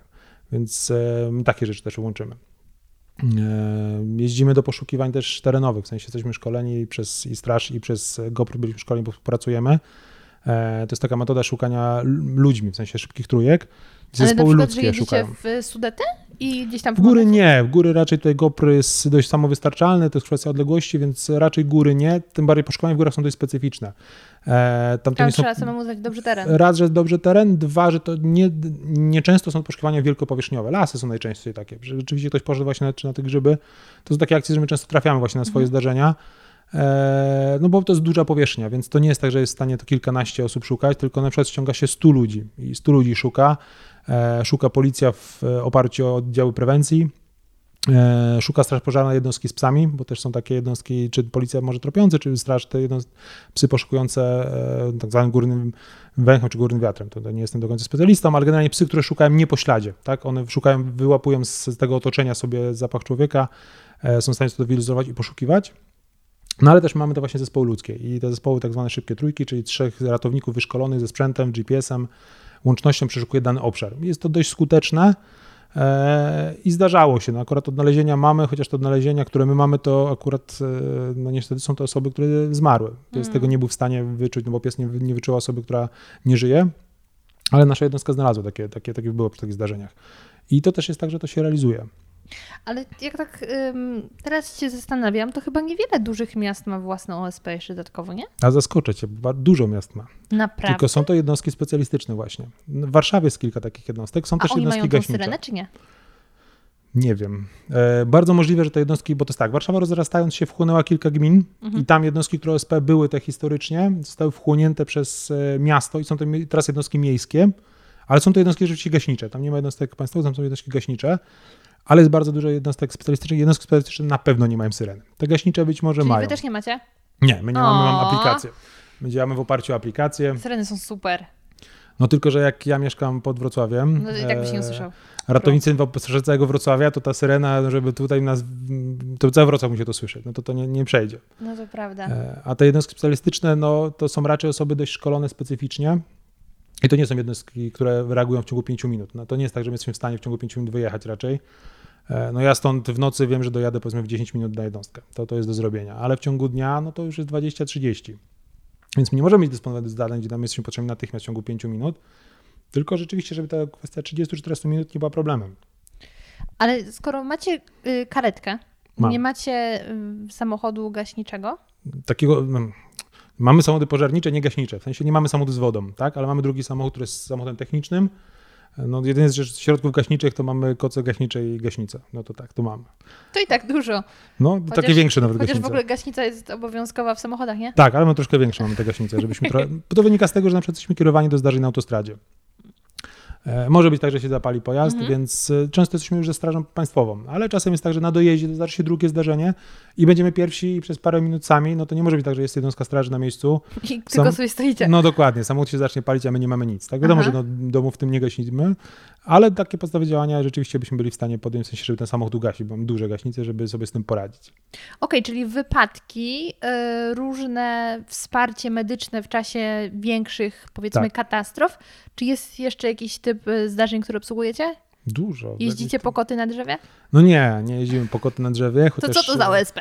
Chociaż e, może inaczej, bo to jeszcze żebyśmy do, dodali jedną rzecz. My mamy Mhm. też strażaków zawodowych. W sensie nie jest tak, że nasza jednostka zatrudnia strażaków, ale są osoby, które są zawodowo strażakami w jednostkach, koledzy, którzy są zresztą oficerami straży pożarnej i jakby tam zawodowo jeżdżą po koty, tak to przysłowiowe. No u nas nie, ale też są w stanie, tak mamy wysokościowców, czyli ludzie ze sprzętem wysokościowym byli w stanie wejść na przykład na drzewo i takiego kota zdjąć, ale tego się do, do nie prowadzi, bo raczej to drabina jedzie ze straży, Mhm. do tego klasycznego kota. No to tak. c- co jeszcze się wam zdarza y, obsługiwać? Czy tak, to ja bym powiedział tak, mamy dwa profile. Po pierwsze ten medyczny, czyli wszystko, co jest związane z, medy- z działami medycznymi, bo na przykład y, trochę naszych działań to jest wsparcie pogotowia.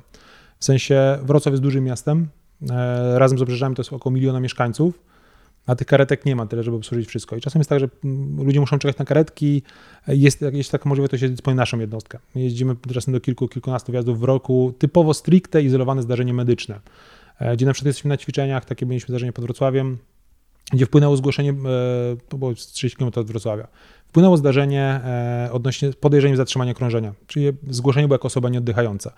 No my je- jesteśmy na miejscu, my raczej staramy się z jednostką lokalną zawsze być tą państwową w kontakcie, że tam jesteśmy. No i okazało się, że szybciej jest nas wysłać niż karetkę z Wrocławia, bo to akurat była najbliższa była w Wrocławiu. Mhm. E, A do nas śmigłowiec mm, lotniczego pogotowia ratunkowego przyleciał, E, ale my byliśmy tam pierwsi rzeczywiście, no po prostu mieliśmy blisko. E, I dziś z tym zespołem ratownictwa, jeśli chodzi o śmigłowcowym, współpracowaliśmy. Ostatecznie to nie było zatrzymanie krążenia, to był udar u mężczyzny. E, Ale takie, takie rzeczy też się, to jest izolowane zdarzenie medyczne, ale też do takich rzeczy jeździmy. Ja bym musiał sobie tak prześledzić e, trochę naszą listę, bo my, oczywiście każde zdarzenie jest dokumentowane. E, Na pewno dużo wypadków, zabezpieczeń przy pożarach jest sporo.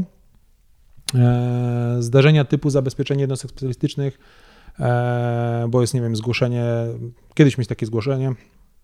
Pojechaliśmy do ćwiczeń. Były ćwiczenia zaplanowane we Wrocławiu dość duże, tam pojechał nasz zespół. E, Na dojeździe dostaliśmy zgłoszenie, że no ćwiczenia się nie odbędą, bo praktycznie identyczne zdarzenie z chemią jest w mieście. No i przekierowano nas z ćwiczeń na, na zabezpieczenie realnego zdarzenia. Takie Czyli operacja na żywym dzieją. organizmie. Trochę tak, tak, tak, takie rzeczy też się dzieją. Akurat nie narzekamy na współpracę ze strażą, w sensie jako OSP bardzo nam się dobrze współpracuje z tą jednostką naszą e, komendą miejską, więc e, no jest takich zdarzeń. Tylko mówię, to nie jest tak, że my tak jeździmy jak normalne jednostki, ale na Mhm. przykład jeździmy do zdarzeń związanych z wichurami, no bo jak jest we Wrocławiu zdarzenie, że przejdzie silny wiatr i tych zdarzeń w Wrocławiu jest kilkadziesiąt, no to Państwa Straż Pożarna sama nie, nie ma takiej możliwości, po prostu nie ma dojść do zastępów i tam rzeczywiście jest tak, że nas się też dysponuje. Zresztą od kilku miesięcy wytyczne komendanta mówią, że dość, że generalnie w Polsce, to nie jest tak, że to jest wrocławskie, ale komendanta głównego mówią to, że jednostki OSP w KSRG, a my jesteśmy jednostką KSRG, powinny dostać informację, że jest zgłoszenie meteorologiczne w sensie ostrzeżenie. I żebyśmy byli gotowi mhm. do wyjazdu, więc to też jest taka możliwość, że jesteśmy przygotowani i te usuwanie tych zapowalonych drzew to też, też realizujemy takie rzeczy. E, a powiedz mi, jaka była najdziwniejsza, nie najstraszniejsza, ale najdziwniejsza akcja, jaka ci się przytrafiła? Z ramienia OSP.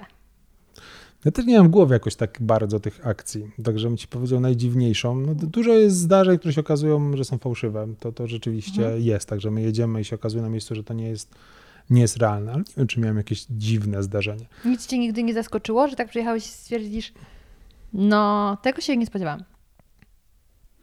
Dziwne to czasem może być, jak widzimy obrażenia, znaczy w sensie zniszczenia pojazdu, a kierowcy się nic nie dzieje. To możemy tak czasem się, że jesteśmy w szoku, że tam się nic nie wydarzyło, a ludzie potrafią tak jeździć, że to rzeczywiście bywa dramatem i samochód potrafi się na pół rozdzielić. Mhm. No to tak, ale takie dziwne, takie w sensie jakieś takie zaskakujące, nie kojarzę. Myślę, że bardziej chłopacy z państwówki, bo oni tych wjazdów mają po kilka na dobę. No my mamy kilkadziesiąt w roku, więc to też, żeby się wygenerowało takie dziwne zdarzenie, to nie jest tego tak dużo. No to dobrze. Lepiej, żeby spodziewać się. Na miejscu okazywało się, że w miarę tego się spodziewałeś i nie ma jakichś dziwnych akcji. Ale zastanawia mnie, bo ty powiedziałeś, że do 112 trafiłeś już po historii z OSP. Tak, że wcześniej byłem w OSP, a później jakby w trakcie. Co robiłeś przed, przed OSP? Bo domyślam się, że no zawodowo też musiałeś coś robić, bo OSP jest no jednak... Wbrew pozorom nie jestem aż tak bardzo stary. E, I, więc jakby OSP to nie jest nie zawodowo. Sugerował, nie to. E, ja dość szybko po studiach, najpierw byłem na stażu, a później trafiłem do, do urzędu. Jeszcze przez chwilę robiłem a, zdjęcia. w urzędzie, okej. Okay. Tak, jeszcze przez chwilę robiłem zdjęcia, trochę szkolenia z pierwszej pomocy. A zdjęcia czego robiłeś? E, na studiach to był taki portal we Wrocławiu, znaczy dalej funkcjonuje jako firma, który takie trochę reporterskie bym powiedział, więc takie rzeczy też przez chwilę robiłem. Ale taki na przykład, nie wiem, marsz 11 listopada? No na przykład, na przykład takie Ty rzeczy. Ty lubisz adrenalinę, nie? Potrzebujesz jej. Nie wiem, czy lubię, ale jakieś, jakieś takie zajęcia ciekawe, tak? No, dość długo też tą rzeczywiście pierwszą pomoc uczyłem, to też było takie zajęcie e, pracowo-dochodowe, bym -hmm. powiedział. To to rzeczywiście trochę było, tylko to nie jest rzecz etatowa, a jednak etat ma swoje zalety. No, zdecydowanie, taką pewną stabilność. Tak, y, tak. Sięgam do telefonu, żeby mm, posi... E, nie posilić, tylko wspomóc się e, pytaniami, które jeszcze powinnam Ci mm, zadać, żeby nie stracić okazji na zadanie ich. Y,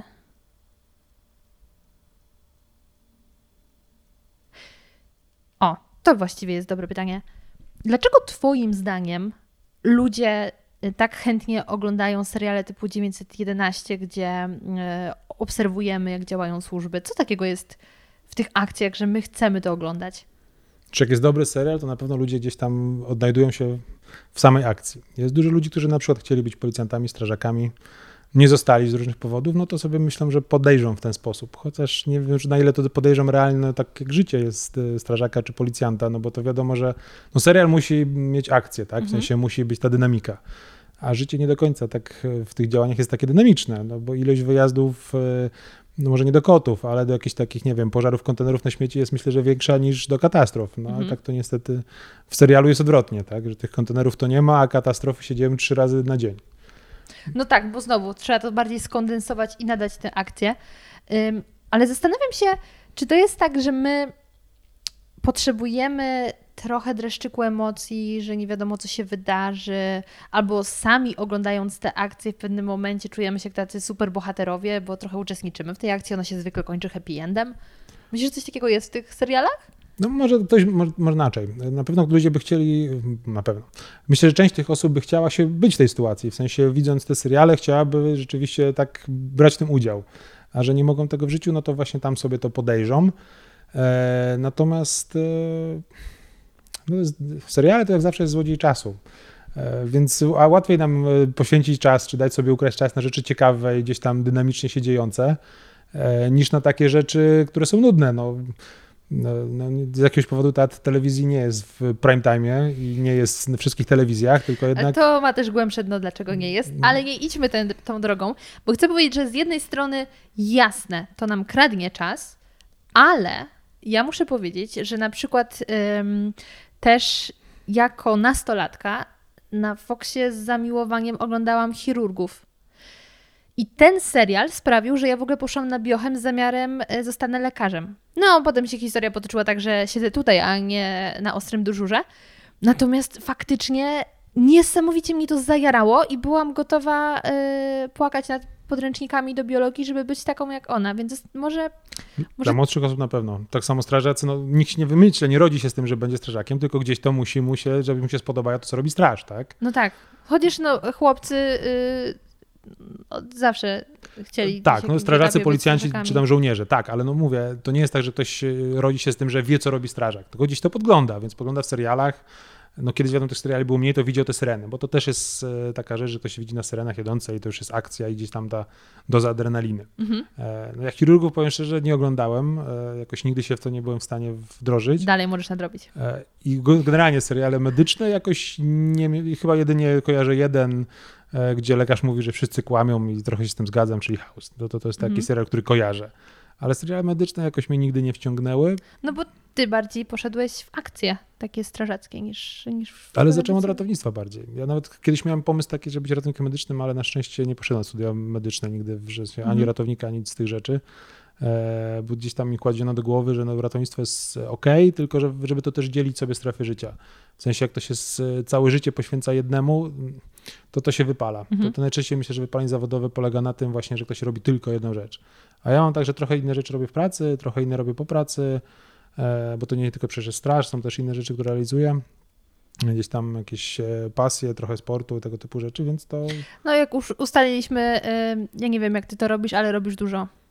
Ja też jakoś nie wiem, ale staram się ja nie sobie wiem, radzić. Skąd ty yy, bierzesz akurat ta praca godziny? mi wbrew pozorom pomaga, przez to, że jest zmianowa, więc ja nie mam tej pracy 8-15, tylko ja mam tak, że jestem czasem w nocy, czasem w dzień, ale mam później cały dzień wolny. Mhm. Więc trochę inaczej mój kalendarz wygląda tygodniowy i łatwiej mi znajdować czas na inne rzeczy, bo jakbym był od 8 do 15 czy do 16 w pracy, no już bym zostawał mi tylko popołudnie, e, no to mogło być trochę inaczej. No ale z drugiej strony potrzebujesz wtedy czasu, żeby na przykład za dnia odespać. Tak, to, to jest tak rzeczywiście coraz bardziej. W sensie im jestem starszy, im pracuję dłużej, to tym jakby tutaj mniej energii takiej, że mogę później nie przespać, też, mhm. też się zdarza czasem.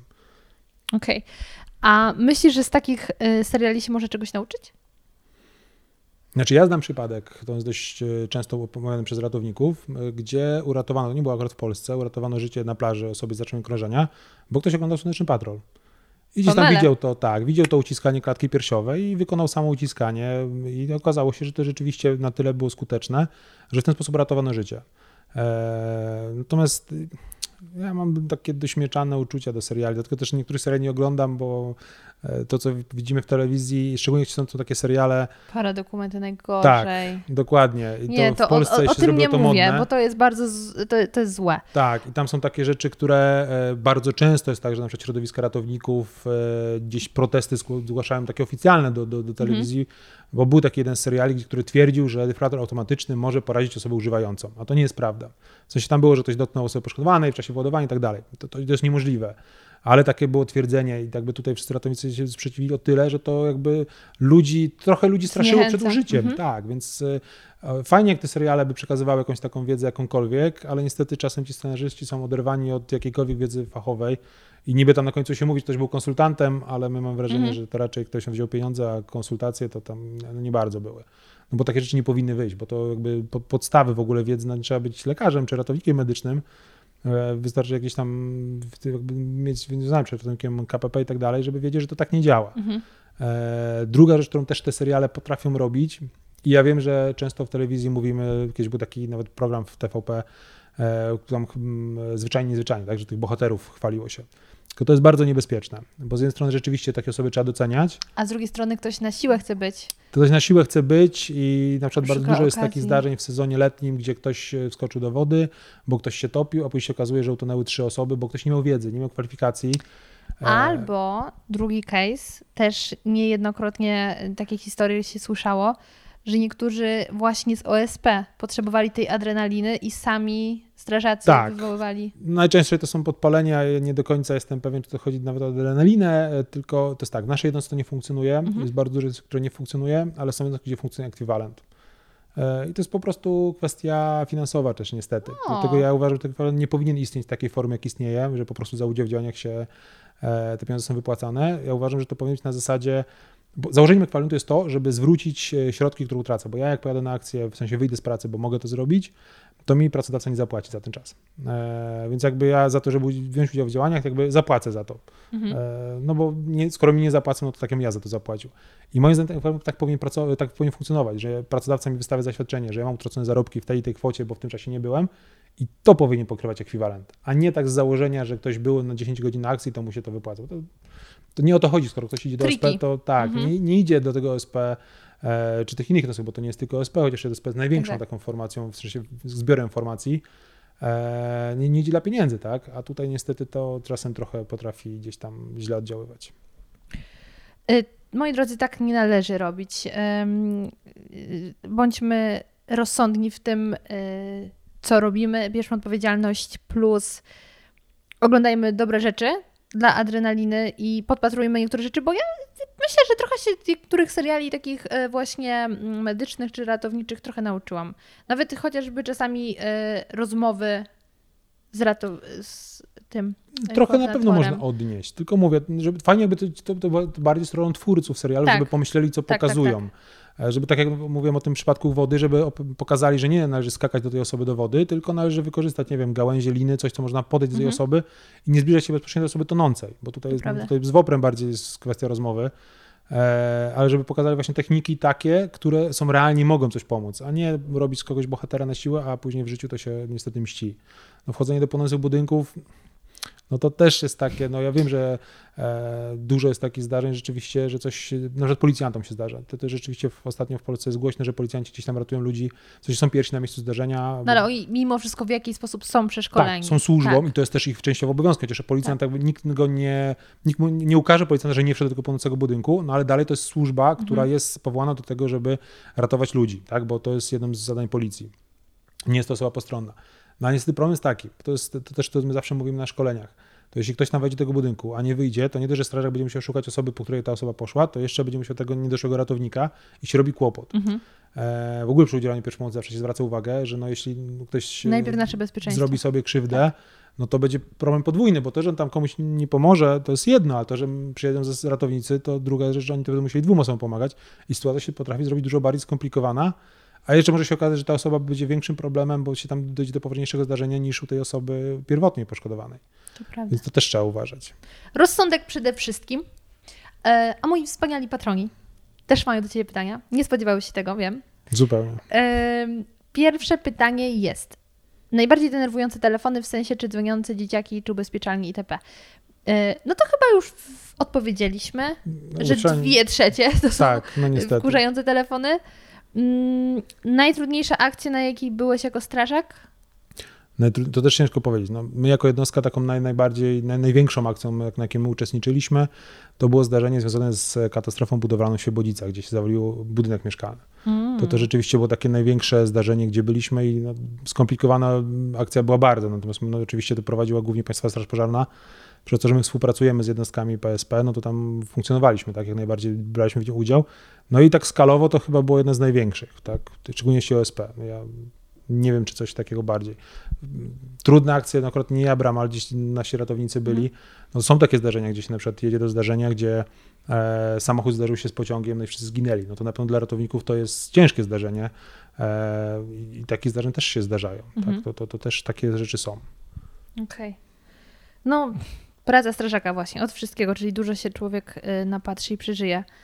E, Kolejne pytanie. Najczęściej popełniany błąd komunikacyjny, którego poprawa usprawniłaby pracę operatorów linii pomocy. Jakie ładne w ogóle zdanie. Złożone bardzo. Tak, złożone. E, znaczy, tak jak mówiłem, podstawą dla nas jest lokalizacja. Mhm. I ja też mogę, jakby, ja nie pamiętam wielu zdarzeń, a to pamiętam, bo to był początek mojej pracy, gdzie zadzwonił pan, powiedział, że odciął sobie nogę. Powiedział mi dokładnie, gdzie się znajduje. Miejscowość, ulica, że jest za Ale domem. przez przypadek? E, Gdzieś prowadził pracę, jakieś tam drzewno, coś tam i piłą po prostu przypadkiem odciął sobie nogę. Powiedział mi wszystkie informacje, jakie potrzebowałem. W sensie powiedział pełną lokalizację, powiedział, że odciął sobie nogę, nie wie, czy za chwilę nie straci przytomności. E, I ja byłem w stanie, jakbym, nawet jakby się ta rozmowa przerwała, no to służby bez problemu by tam dojechały. I to jest podstawa dla nas. Lokalizacja, po prostu z I lokalizacją. właśnie pamiętam chyba y, z, też może ze szkoły, a może z seriali, że pierwsza informacja, jak jeszcze nawet nie powiemy, co się wydarzyło, to powiedzieć najpierw lokalizację Tak. w razie, gdyby Tak, urwało tak też nasz system jest zbudowany, bo my pracujemy w tak zwanych formatkach. W sensie to jest tam tabelka taka, co nie? Trochę bardziej skomplikowana, bo nam podpowiada niektóre rzeczy. Ale pierwszy, pierwsza jest lokalizacja. Miejscowość, e, gmina, powiat, e, województwo. To są pierwsze rzeczy, które my tam musimy uzupełnić. Okej. Czy jeszcze coś usprawniłoby? Przyjmowanie zgłoszeń? Dla, dla, dla, nami pracą sprawdził, jakby tych telefonów było mniej, e, ale tu niestety z tym... były tylko te właściwe. Tak, ale no niestety tutaj nie. Ale mówię, lokalizacja, bo to często jest tak, że ludzie bardzo chcą wszystko powiedzieć, tylko nie do końca wiedzą, gdzie się znajdują, albo nie chcą powiedzieć i im się wydaje, a jeszcze jak ktoś krzyczy i się go nie da zrozumieć, no bo jak ktoś będzie się bardzo szedł do telefonu, to mu się wydaje, że jest zrozumiałe, ale z drugiej strony to tak nie działa. To prawda. Więc to też gdzieś tam jest istotna rzecz, no ale kwestia tego, żeby ktoś się uspokoił, no to tutaj nie jesteśmy w stanie jakimś tak do końca wymusić, tak? No to już jest... Ani ta osoba często nie jest w stanie, bo Tak. normalnie na przykład zachowałaby się inaczej. Znam jedną bliską mi osobę, która w sytuacjach kryzysowych przestaje totalnie działać. No, nie jest w stanie nic zrobić, więc No. ja wtedy musiałam dzwonić po służbę. E, Kolejne pytanie. Najtrudniejszy aspekt pracy operatora, o którym raczej się nie myśli, na przykład traumatyczne sytuacje i wydarzenia. No to, to już jest wyparcie. No jest tak, no, kwestia obciążenia psychicznego to, to jest na pewno bardzo ciężkie, ale też obciąż- obciążenie takie fizyczne to też jest ciężkie, no bo 12 godzin, szczególnie zmiany nocnej, to nie jest tak do końca lekka... A ile macie przerw w trakcie? Znaczy mówimy tak, przerwy w sensie e, takim, że mamy te 20 czy 15 minut takie na obiadowej, Mhm. tak, no to my raczej mamy dwie przerwy, tak, tak to się opiera. Na 12 godzin? Tak, no, tak to jest więcej niż jakby przewiduje teoretycznie ustawa, no bo ustawa w Polsce, prawo pracy mówi o jednej 15-minutowej przerwie i nie mówi tutaj, czy to jest 8 czy 12 godzin, czy w dzień, czy w nocy. No my tak raczej mówię, opiera się to na te dwie przerwy 20-minutowe tak u nas, jest to przyjęte, natomiast to jest tak, że no wiadomo, że jak operator potrzebuje pójść do toalety albo już gdzieś tam ma taki moment, że musi sobie pójść zrobić kawę, no to, To nie nie jest tak, że ktoś go zmusi, że musi siedzieć, tak? Nas też nie jesteśmy w jedną osobę na sali, tylko w kilka, więc no jak musi, to po prostu zrobi sobie tę przerwę, no bo to jest y, taka fizjologia, no tego nie przeskoczymy. Ale no tak jakby z założenia to są te dwie 20-minutowe przerwy gdzieś tam. Gosh. Mm. Kolejne pytanie już chyba całkiem rozwinęliśmy. W jakich sytuacjach dzwonić na 112, a kiedy na 999? Jakie są różnice w funkcjonowaniu tych dwóch kanałów? No to chyba już Tak, no 999 to jest numer pogotowia i to jest numer bezpośredni do dyspozytora medycznego.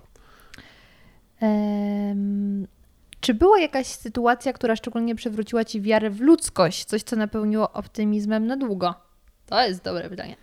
To jest dobre pytanie, ale trudne, bo nie wiem, czy miałem takie zdarzenie jakoś bardzo. E, Jakoś tak szczególnie takie bardzo duże, tak? Bo to Mhm. gdzieś tam mniejszych zdarzeń się zdarza, tak? Że ktoś minął, ale my mu tłumaczymy, że powinien wrócić do tej osoby leżącej i ktoś wraca, tak? Takich zdarzeń się zdarza, takie, takie rzeczy są.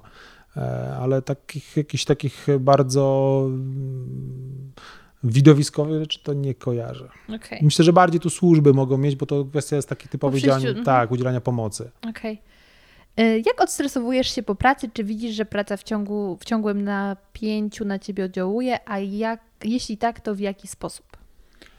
Znaczy tak, ja przez to, że rzeczywiście o tych zdarzeniach nie myślę Mhm. gdzieś tam parę minut po już jakby dla mnie to zdarzenie trochę nie istnieje, no to też nie skupiam się, żeby odstresować się odnośnie pracy. Bardziej to jest kwestia też na przykład zmęczenia fizycznego. E, No a tak to, no to mam rozrywek trochę, które gdzieś tam szukam. E, Tu strzelam, tu coś tam, tu gdzieś wyjeżdżam. No właśnie, bo my siedzimy w oparach y, nafty, E, Trochę tak. Mały gdyż czyściłeś broń. No wczoraj miałem wypadek taki mały, że mi się wylał środek do czyszczenia, tak. Więc trochę, ja już tego nie czuję, ale tak, bo to już doba będzie zaraz, ale tak. Ale powiedz mi, bo to jest w ogóle ciekawy aspekt. Y, Ty tą broń masz ze Mam. względu na to, że właśnie działasz w OSP i Nie, nie, nie, nie. czy to w ogóle nie ma nic wspólnego? E, Formalnie broń mam, bo mam pozwolenie na broń do celów sportowych i sportowych kolekcjonerskich. Okej. Więc mam licencję zawodniczą, jeśli chodzi o strzelanie. E, Chociaż ja uważam takie strzelanie statyczne, jak to się robi, na tak wygląda takie olimpijskie, no to tak jest mało dla mnie fascynujące, więc trochę wolę inne rodzaje strzelania, ale tak, jeśli chodzi o formalnie, to ja mam broń, bo jestem strzelcem sportowym e, takim jak wiele, no to chyba już setek tysięcy w Polsce takich strzelców, bo to jest taka jeden z dróg uzyskania pozwolenia na broń. Natomiast dla mnie to strzelanie gdzieś tam e, przez kontakty z policją się od tego zaczęło, kontakt z bronią, a później kwestia strzelnicy, strzelania i, i robienia pozwolenia na broń się gdzieś tam rozwinęła w ten sposób. A jeszcze jeden wątek chciałam poruszyć, teraz na koniec mi się przypomniało, bo na Twojej ściance chwały y, wiszą różne mm, gratulacje, podziękowania, jakieś tam mm, rzeczy. No i powiedziałeś, że y, coś tam, jeden z nich nawiązuje do jednostki specjalnej. Jakie ty masz kontakty tak? z jednostką specjalną? My przez, trochę przez OSP i trochę przez e, inne rzeczy. My od 10 już lat współpracujemy z poddziałem turystycznym. I rzeczywiście mamy kontakty z tymi policjantami, wspólne szkolenia, e, realizujemy też wspólne ćwiczenia, więc dość dużo lat z nimi funkcjonujemy. Akurat nasza jednostka, w sensie nasza OSP, ma, ma tą zaletę, że przez dobry kontakt z policją, taki, że tak już się trochę znamy, e, to nasi ratownicy medyczni mają szansę uczestniczyć w szkoleniach policjantów, tych ratowników medycznych policyjnych. Więc to nie jest tak, że my oczywiście gdzieś tam mamy tą kwestię działań bojowych, e, tam styczność, ale kwestie działań tych medycznych w sytuacjach e, kontaktu z osobą uzbrojoną mamy, tak? W sensie kontaktu e, osoby jakby postrzały, to gdzieś tam byli szkoleni ratownicy pod tym kątem. Trochę też nasza filozofia jest taka, w sensie osób naszej jednostki, tych, z którymi my współpracujemy, że no, takie mamy czasy trochę niespokojne E, w sensie no we Wrocławiu jest jedna osoba, która cały czas jest, e, chyba ma sprawę sądową i postawione zarzuty ze względu na terroryzm, w sensie zamach w autobusie. E, no i oczywiście możemy sobie mówić, że no po co szkolić ratowników pod tym kątem, tylko jednak osoby poszkodowane, jeśli chodzi o postrzały czy, czy wybuchy, no to nie jest taka zwykła do końca rana, bo trzeba trochę filozofię znać. My też mamy trochę sprzęt pod tym kątem, w sensie pewnych opasek, opatrunków i tak dalej. No bo wiadomo, to, to nie jest Ameryka, tak? No, my jesteśmy świadomi, że Polska to nie jest Ameryka, Aczkolwiek ja uważam, że to jest często kwestia czasu, tak? No, do, do Niemiec nie mamy daleko, a tam się zamachy zdarzały. Zresztą w Polsce było kilka zdarzeń, tylko to nie są te zamachy terrorystyczne, bo to też trzeba roz, rozgraniczyć, tak? Tylko są zamachy w sensie szaleńców, którzy gdzieś tam z nożem atakują ludzi w galerii na przykład, tak? No to jest ileś tam osób, które padły ofiarą no, jakiejś formy zamachu. No to nie jest terroryzm, bo w sensie e, takim definicyjnym, e, no terroryzm, czyli kwestia działania politycznego. No ta osoba często nie ma potrzeby działania politycznego, no tylko po prostu gdzieś tam e, potrzeby zaistnienia, czasem, czasem gdzieś tam jakieś ich tam wewnętrzne rzeczy powodują, że tam atakują ludzi nożem, tak? No chyba Anglia teraz ma największy z tym problem, rzeczywiście te ataki z no, nożowników są dość popularne i słynny Polak, który gdzieś tam kłem jakiegoś tam zwierzęcia walczy z tym, no ale to się zdarza mhm. i to akurat przez to, że my trochę funkcjonujemy w tym środowisku, ja to widzę częściej doniesienia o takich rzeczach, bo inni nie obserwują tego, ja to widzę.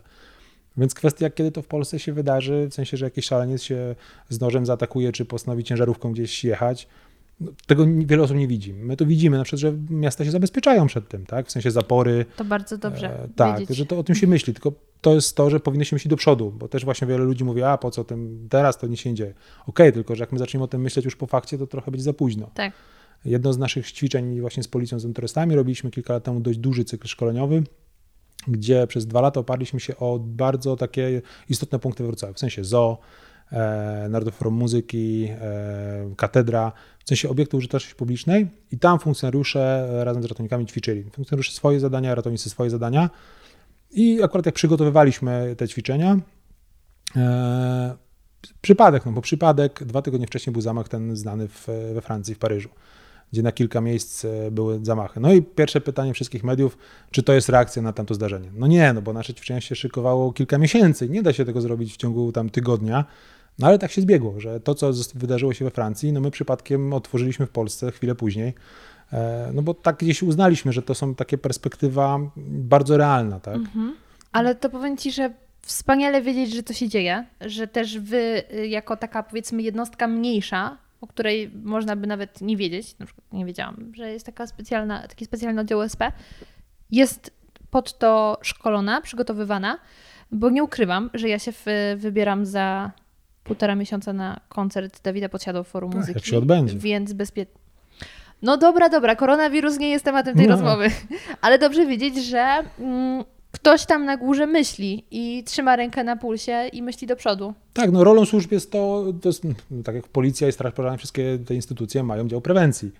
No prewencja to nie jest tylko to, że się gdzieś tam dzieci uczy, przechodzi przez ulicę, tylko rozpoznaje i myśli o zagrożeniach do przodu, tak? No bo ciężko szkolić ratownika już po fakcie, czy szkolić policjanta po fakcie, tylko no, on powinien być gotowy na te działania, więc. E, powinien znać obiekty, e, powinien znać drogi przejścia. Tu akurat my byliśmy bardzo wdzięczni takim instytucjom, np. wrocławskie zoo, E, gdzie prezes ZOO od razu podszedł tego bardzo, że on jak najbardziej nam ułatwi to, żebyśmy zrobili te ćwiczenia i jak najbardziej umożliwi nam taką realizację. E, no bo on widział to, że lepiej, żebyśmy byli przygotowani, może się to nigdy nie przyda i się nigdy nie wydarzy, no ale głupio, żebyśmy byli nieprzygotowani, bo już po fakcie, no to będzie trochę za późno, mhm. żeby poznawać ten obiekt i się zastanawiać, tak? Prawda. Więc y, wiele właśnie takich obiektów nam umożliwiło realizację tych zadań. e, gdzie te władze tych obiektów stwierdziły, że rzeczywiście jest to miejsce, gdzie się przewija bardzo duża ilość ludzi i to nie musi być, mówię, terrorysta ten tam z jakiejś ISIS i tak dalej, czy jakichś takich rzeczy, tylko po prostu taki szaleniec może się zdarzyć. Jak w Norwegii. Dokładnie, no może mhm. się zdarzyć szaleniec. e, Zresztą no w Polsce też są osoby, tak, no zatrzymany jest, czy już chyba teraz zmarł, e, osoba, która planowała gdzieś tam zamach na Sejm, tak. E, No bo to też była głośna sytuacja. No było trochę rzeczy, które jeszcze są medialne, bo to nie są rzeczy, które gdzieś tam ja mam informacje niejawne, tylko rzeczy z mediów, które ja znam, tylko ja po prostu bardziej zwracam uwagę. Tych zamachów takich właśnie szaleńców było już kilka prób. To że ten autobus gdzieś tam, bo, bo pan nie do końca zrobił to tak, jak e, chciał to zrobić, tą bombę w tym autobusie, ale mógł zrobić na bardzo, bardzo dużo szkód i bardzo dużo osób mogło być poszkodowanych. E, więc jest takich zdarzeń jest dużo, e, większych lub mniejszych, o których się gdzieś tam nie mówi, ale to się zdarza. I to w Polsce gdzieś tam w skali kraju to się pojawia.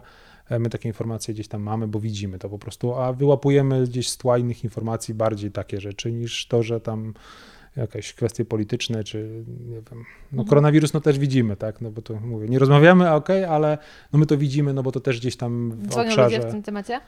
Pracy dużo. No, szczególnie, że wczoraj jest, od wczoraj mamy potwierdzony przypadek. We Wro. tak, tak Mhm. dokładnie, więc, e, więc to jest temat, który się gdzieś tam pojawia coraz bardziej. Oczywiście też kwestia proceduralna, chociaż to nie jest jakaś tam dla nas bardzo szczególnie nowa procedura, bardziej kwestia przypomnienia operatorom, jak powinno to wyglądać. No to też fajnie wiedzieć, że Tak, tak, to, jest to też jest e, tak, tak. jest, jest, jest tak, że my jakby funkcjonujemy w tym, my, no, widzimy co się dzieje, tak, więc e, i ze względu tutaj pracowych i tych, jeśli chodzi o straż, no przez to, że naszym specjalnością są działania medyczne, to gdzieś musimy myśleć. No i to też jest właśnie to, że my gdzieś tam e, i rok temu, i kilka lat temu gdzieś e, wzięliśmy pod uwagę, że takie zagrożenia biologiczne różne mogą się pojawić no, w różny sposób, więc my gdzieś tam e, trochę się szkoleniowo, trochę sprzętowo gdzieś pod to też wzięliśmy to pod uwagę. No a ktoś mówi, no ale po co? No po to, że się okazuje, bo problem koronawirusa dla mnie osobiście nie jest to, że on ma jakąś dużą śmiertelność, jest bardzo wielkim tak zagrożeniem, bo to są 2%. Panika jest chyba Tak. najgorsza. Znaczy, dla mnie najgorsze jest coś innego. To pokazuje, że chociaż od miesięcy mówimy o koronawirusie, mówimy, że się przygotowujemy, on i tak przekracza granice. Mhm. To, to jest to, że możemy zwrócić uwagę. My mówimy, że tu Polska się szykuje, okej, ale i tak nie jesteśmy w stanie tego zatrzymać, no bo obecnie granice są takie, że no wszystko przenika. I gdyby rzeczywiście to było większe zagrożenie, w sensie większej śmiertelności, to mógłby być duży problem. No bo 2% no to mm, na tym etapie medycyny kwestia tam tygodni czy, czy miesięcy, szczepionka się pojawi, to już jakby nawet te 2% jakby przestanie istnieć, a tym bardziej że 2% śmiertelności, no to są to osoby rzeczywiście narażone, w sensie chorujące, starsze i tak dalej. Więc tu nie ma powodu do paniki pod tym względem. Te wszystkie tam akcje typu maseczki z 6 zł, które kosztują teraz 100 zł. No to, to, Żele antybakteryjne. Warte tyle, co No. samochód. znaczy to jest tak. e, Ja pracę na przykład posiadam, przez to, że my pracujemy w cztery osoby, na, w sensie wymieniamy się na stanowisku. Ja mam środek dezynfekcji rąk, no bo klawiatura, myszka to są takie najprostsze. Ja nie mówię o przenoszeniu koronawirusa, tylko po prostu nad głupiej grypy. Mhm. Ktoś przyjdzie jeszcze nie do końca wie, gdzieś tam kichnie, prychnie i to wystarczy. No kwestia higieny u nas to jest problem. To co ja zwróciłem ostatnio uwagę, też kiedyś na przykład nie zwracam tak bardzo, sklepy takie te marketowe i pieczywo. Ile, jaka część Tak, pieczywa jest... Totalnie. e, Wczoraj kupując pieczywo, to myślałam, no, wzięłam jaka część pieczywa jest pakowana, a jaka jest taka, że tam ktoś, nie mówię, że ktoś tam nawet dotyka, tak, no ale ktoś tu kasznie, tu coś, Mhm. rozchodzi się, tak, no i takie kwestie higieniczne to są kłopotem. E, więc wszystkie żele, do które teraz kosztują jakieś krocie i abstrakcyjne rzeczy, no mówię, my przez to, że kupowaliśmy to przez lata, no my wiemy, ile to powinno kosztować, więc jak widzę maseczkę, tym bardziej no, największy żart jest taki, już tam kwestia działania różnych tych masek, które ludzie sprzedają jako anty tam koronawirusowi, no to jest jeden żart. Ale że tylko chorzy powinni E, nosić. Mówi się o tym, że powinni generalnie tylko chorzy nosić, ewentualnie jakieś na personel, wiadomo, medyczne. Mhm. No ale ta maseczka, producent to mówi, to nie jest tam, że to. Producent mówi, że ona działa maksymalnie powiedzmy 6 godzin. No ktoś kupuje za 100-150 zł maseczkę, myślę, że będzie nosił nie wiem ile, no bo raczej zakładam, że myślę, że ta osoba nie myśli o 6 godzinach, Mhm.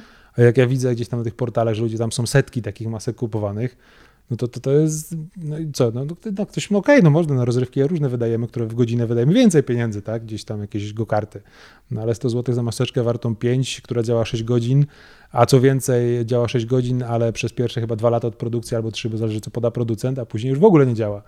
No to powodzenia. Zobaczymy, co się będzie działo. Mam nadzieję, że e, mimo wszystko mądre głowy też nad tym czuwają. Czasem mam wątpliwość, ale mimo wszystko.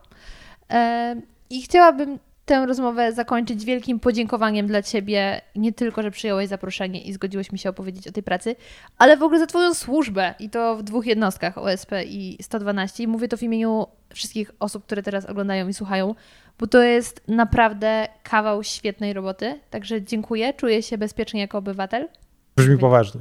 Brzmi poważnie, ale taka jest prawda.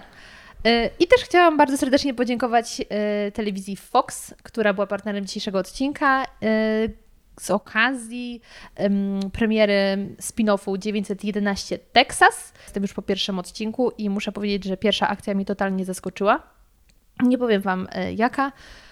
No, ale zaczęło się groźnie. Także jak będzie dalej, zobaczymy. Sebastianie, mój drogi, jeszcze raz serdecznie Ci dziękuję. Dziękuję. I coś mam Ci życzyć, bo y, wiem, że ratownikom często mówi się tyle samo wyjazdów, ile powrotów. Czy u Was też to obowiązuje? Nie wiem, właściwie, bo do pracy wyjdę i wrócę. No raczej chyba nie zostanę w pracy, tak myślę. To życzę Ci, żebyś nie miał koronawirusa. Obecnie to może być dobre. Dziękuję Ci bardzo. Dziękuję. I jak wrażenia? Mam nadzieję, że dowiedzieliście się wielu ciekawych i przede wszystkim praktycznych informacji i że już lepiej wiecie, jak wygląda praca w 112. Chciałabym raz jeszcze serdecznie podziękować telewizji Fox, że zdecydowała się być partnerem dzisiejszego odcinka, a także pogratulować, że na ich antenę właśnie trafił spin-off serialu 911 911 Texas. Tak jak wspominałam na początku, premiera 10 marca o godzinie 22 i kolejne odcinki w każdy wtorek również o godzinie 22.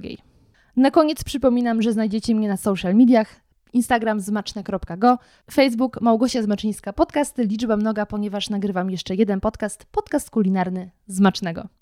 I to tyle. Bardzo Wam dziękuję i do usłyszenia już niedługo.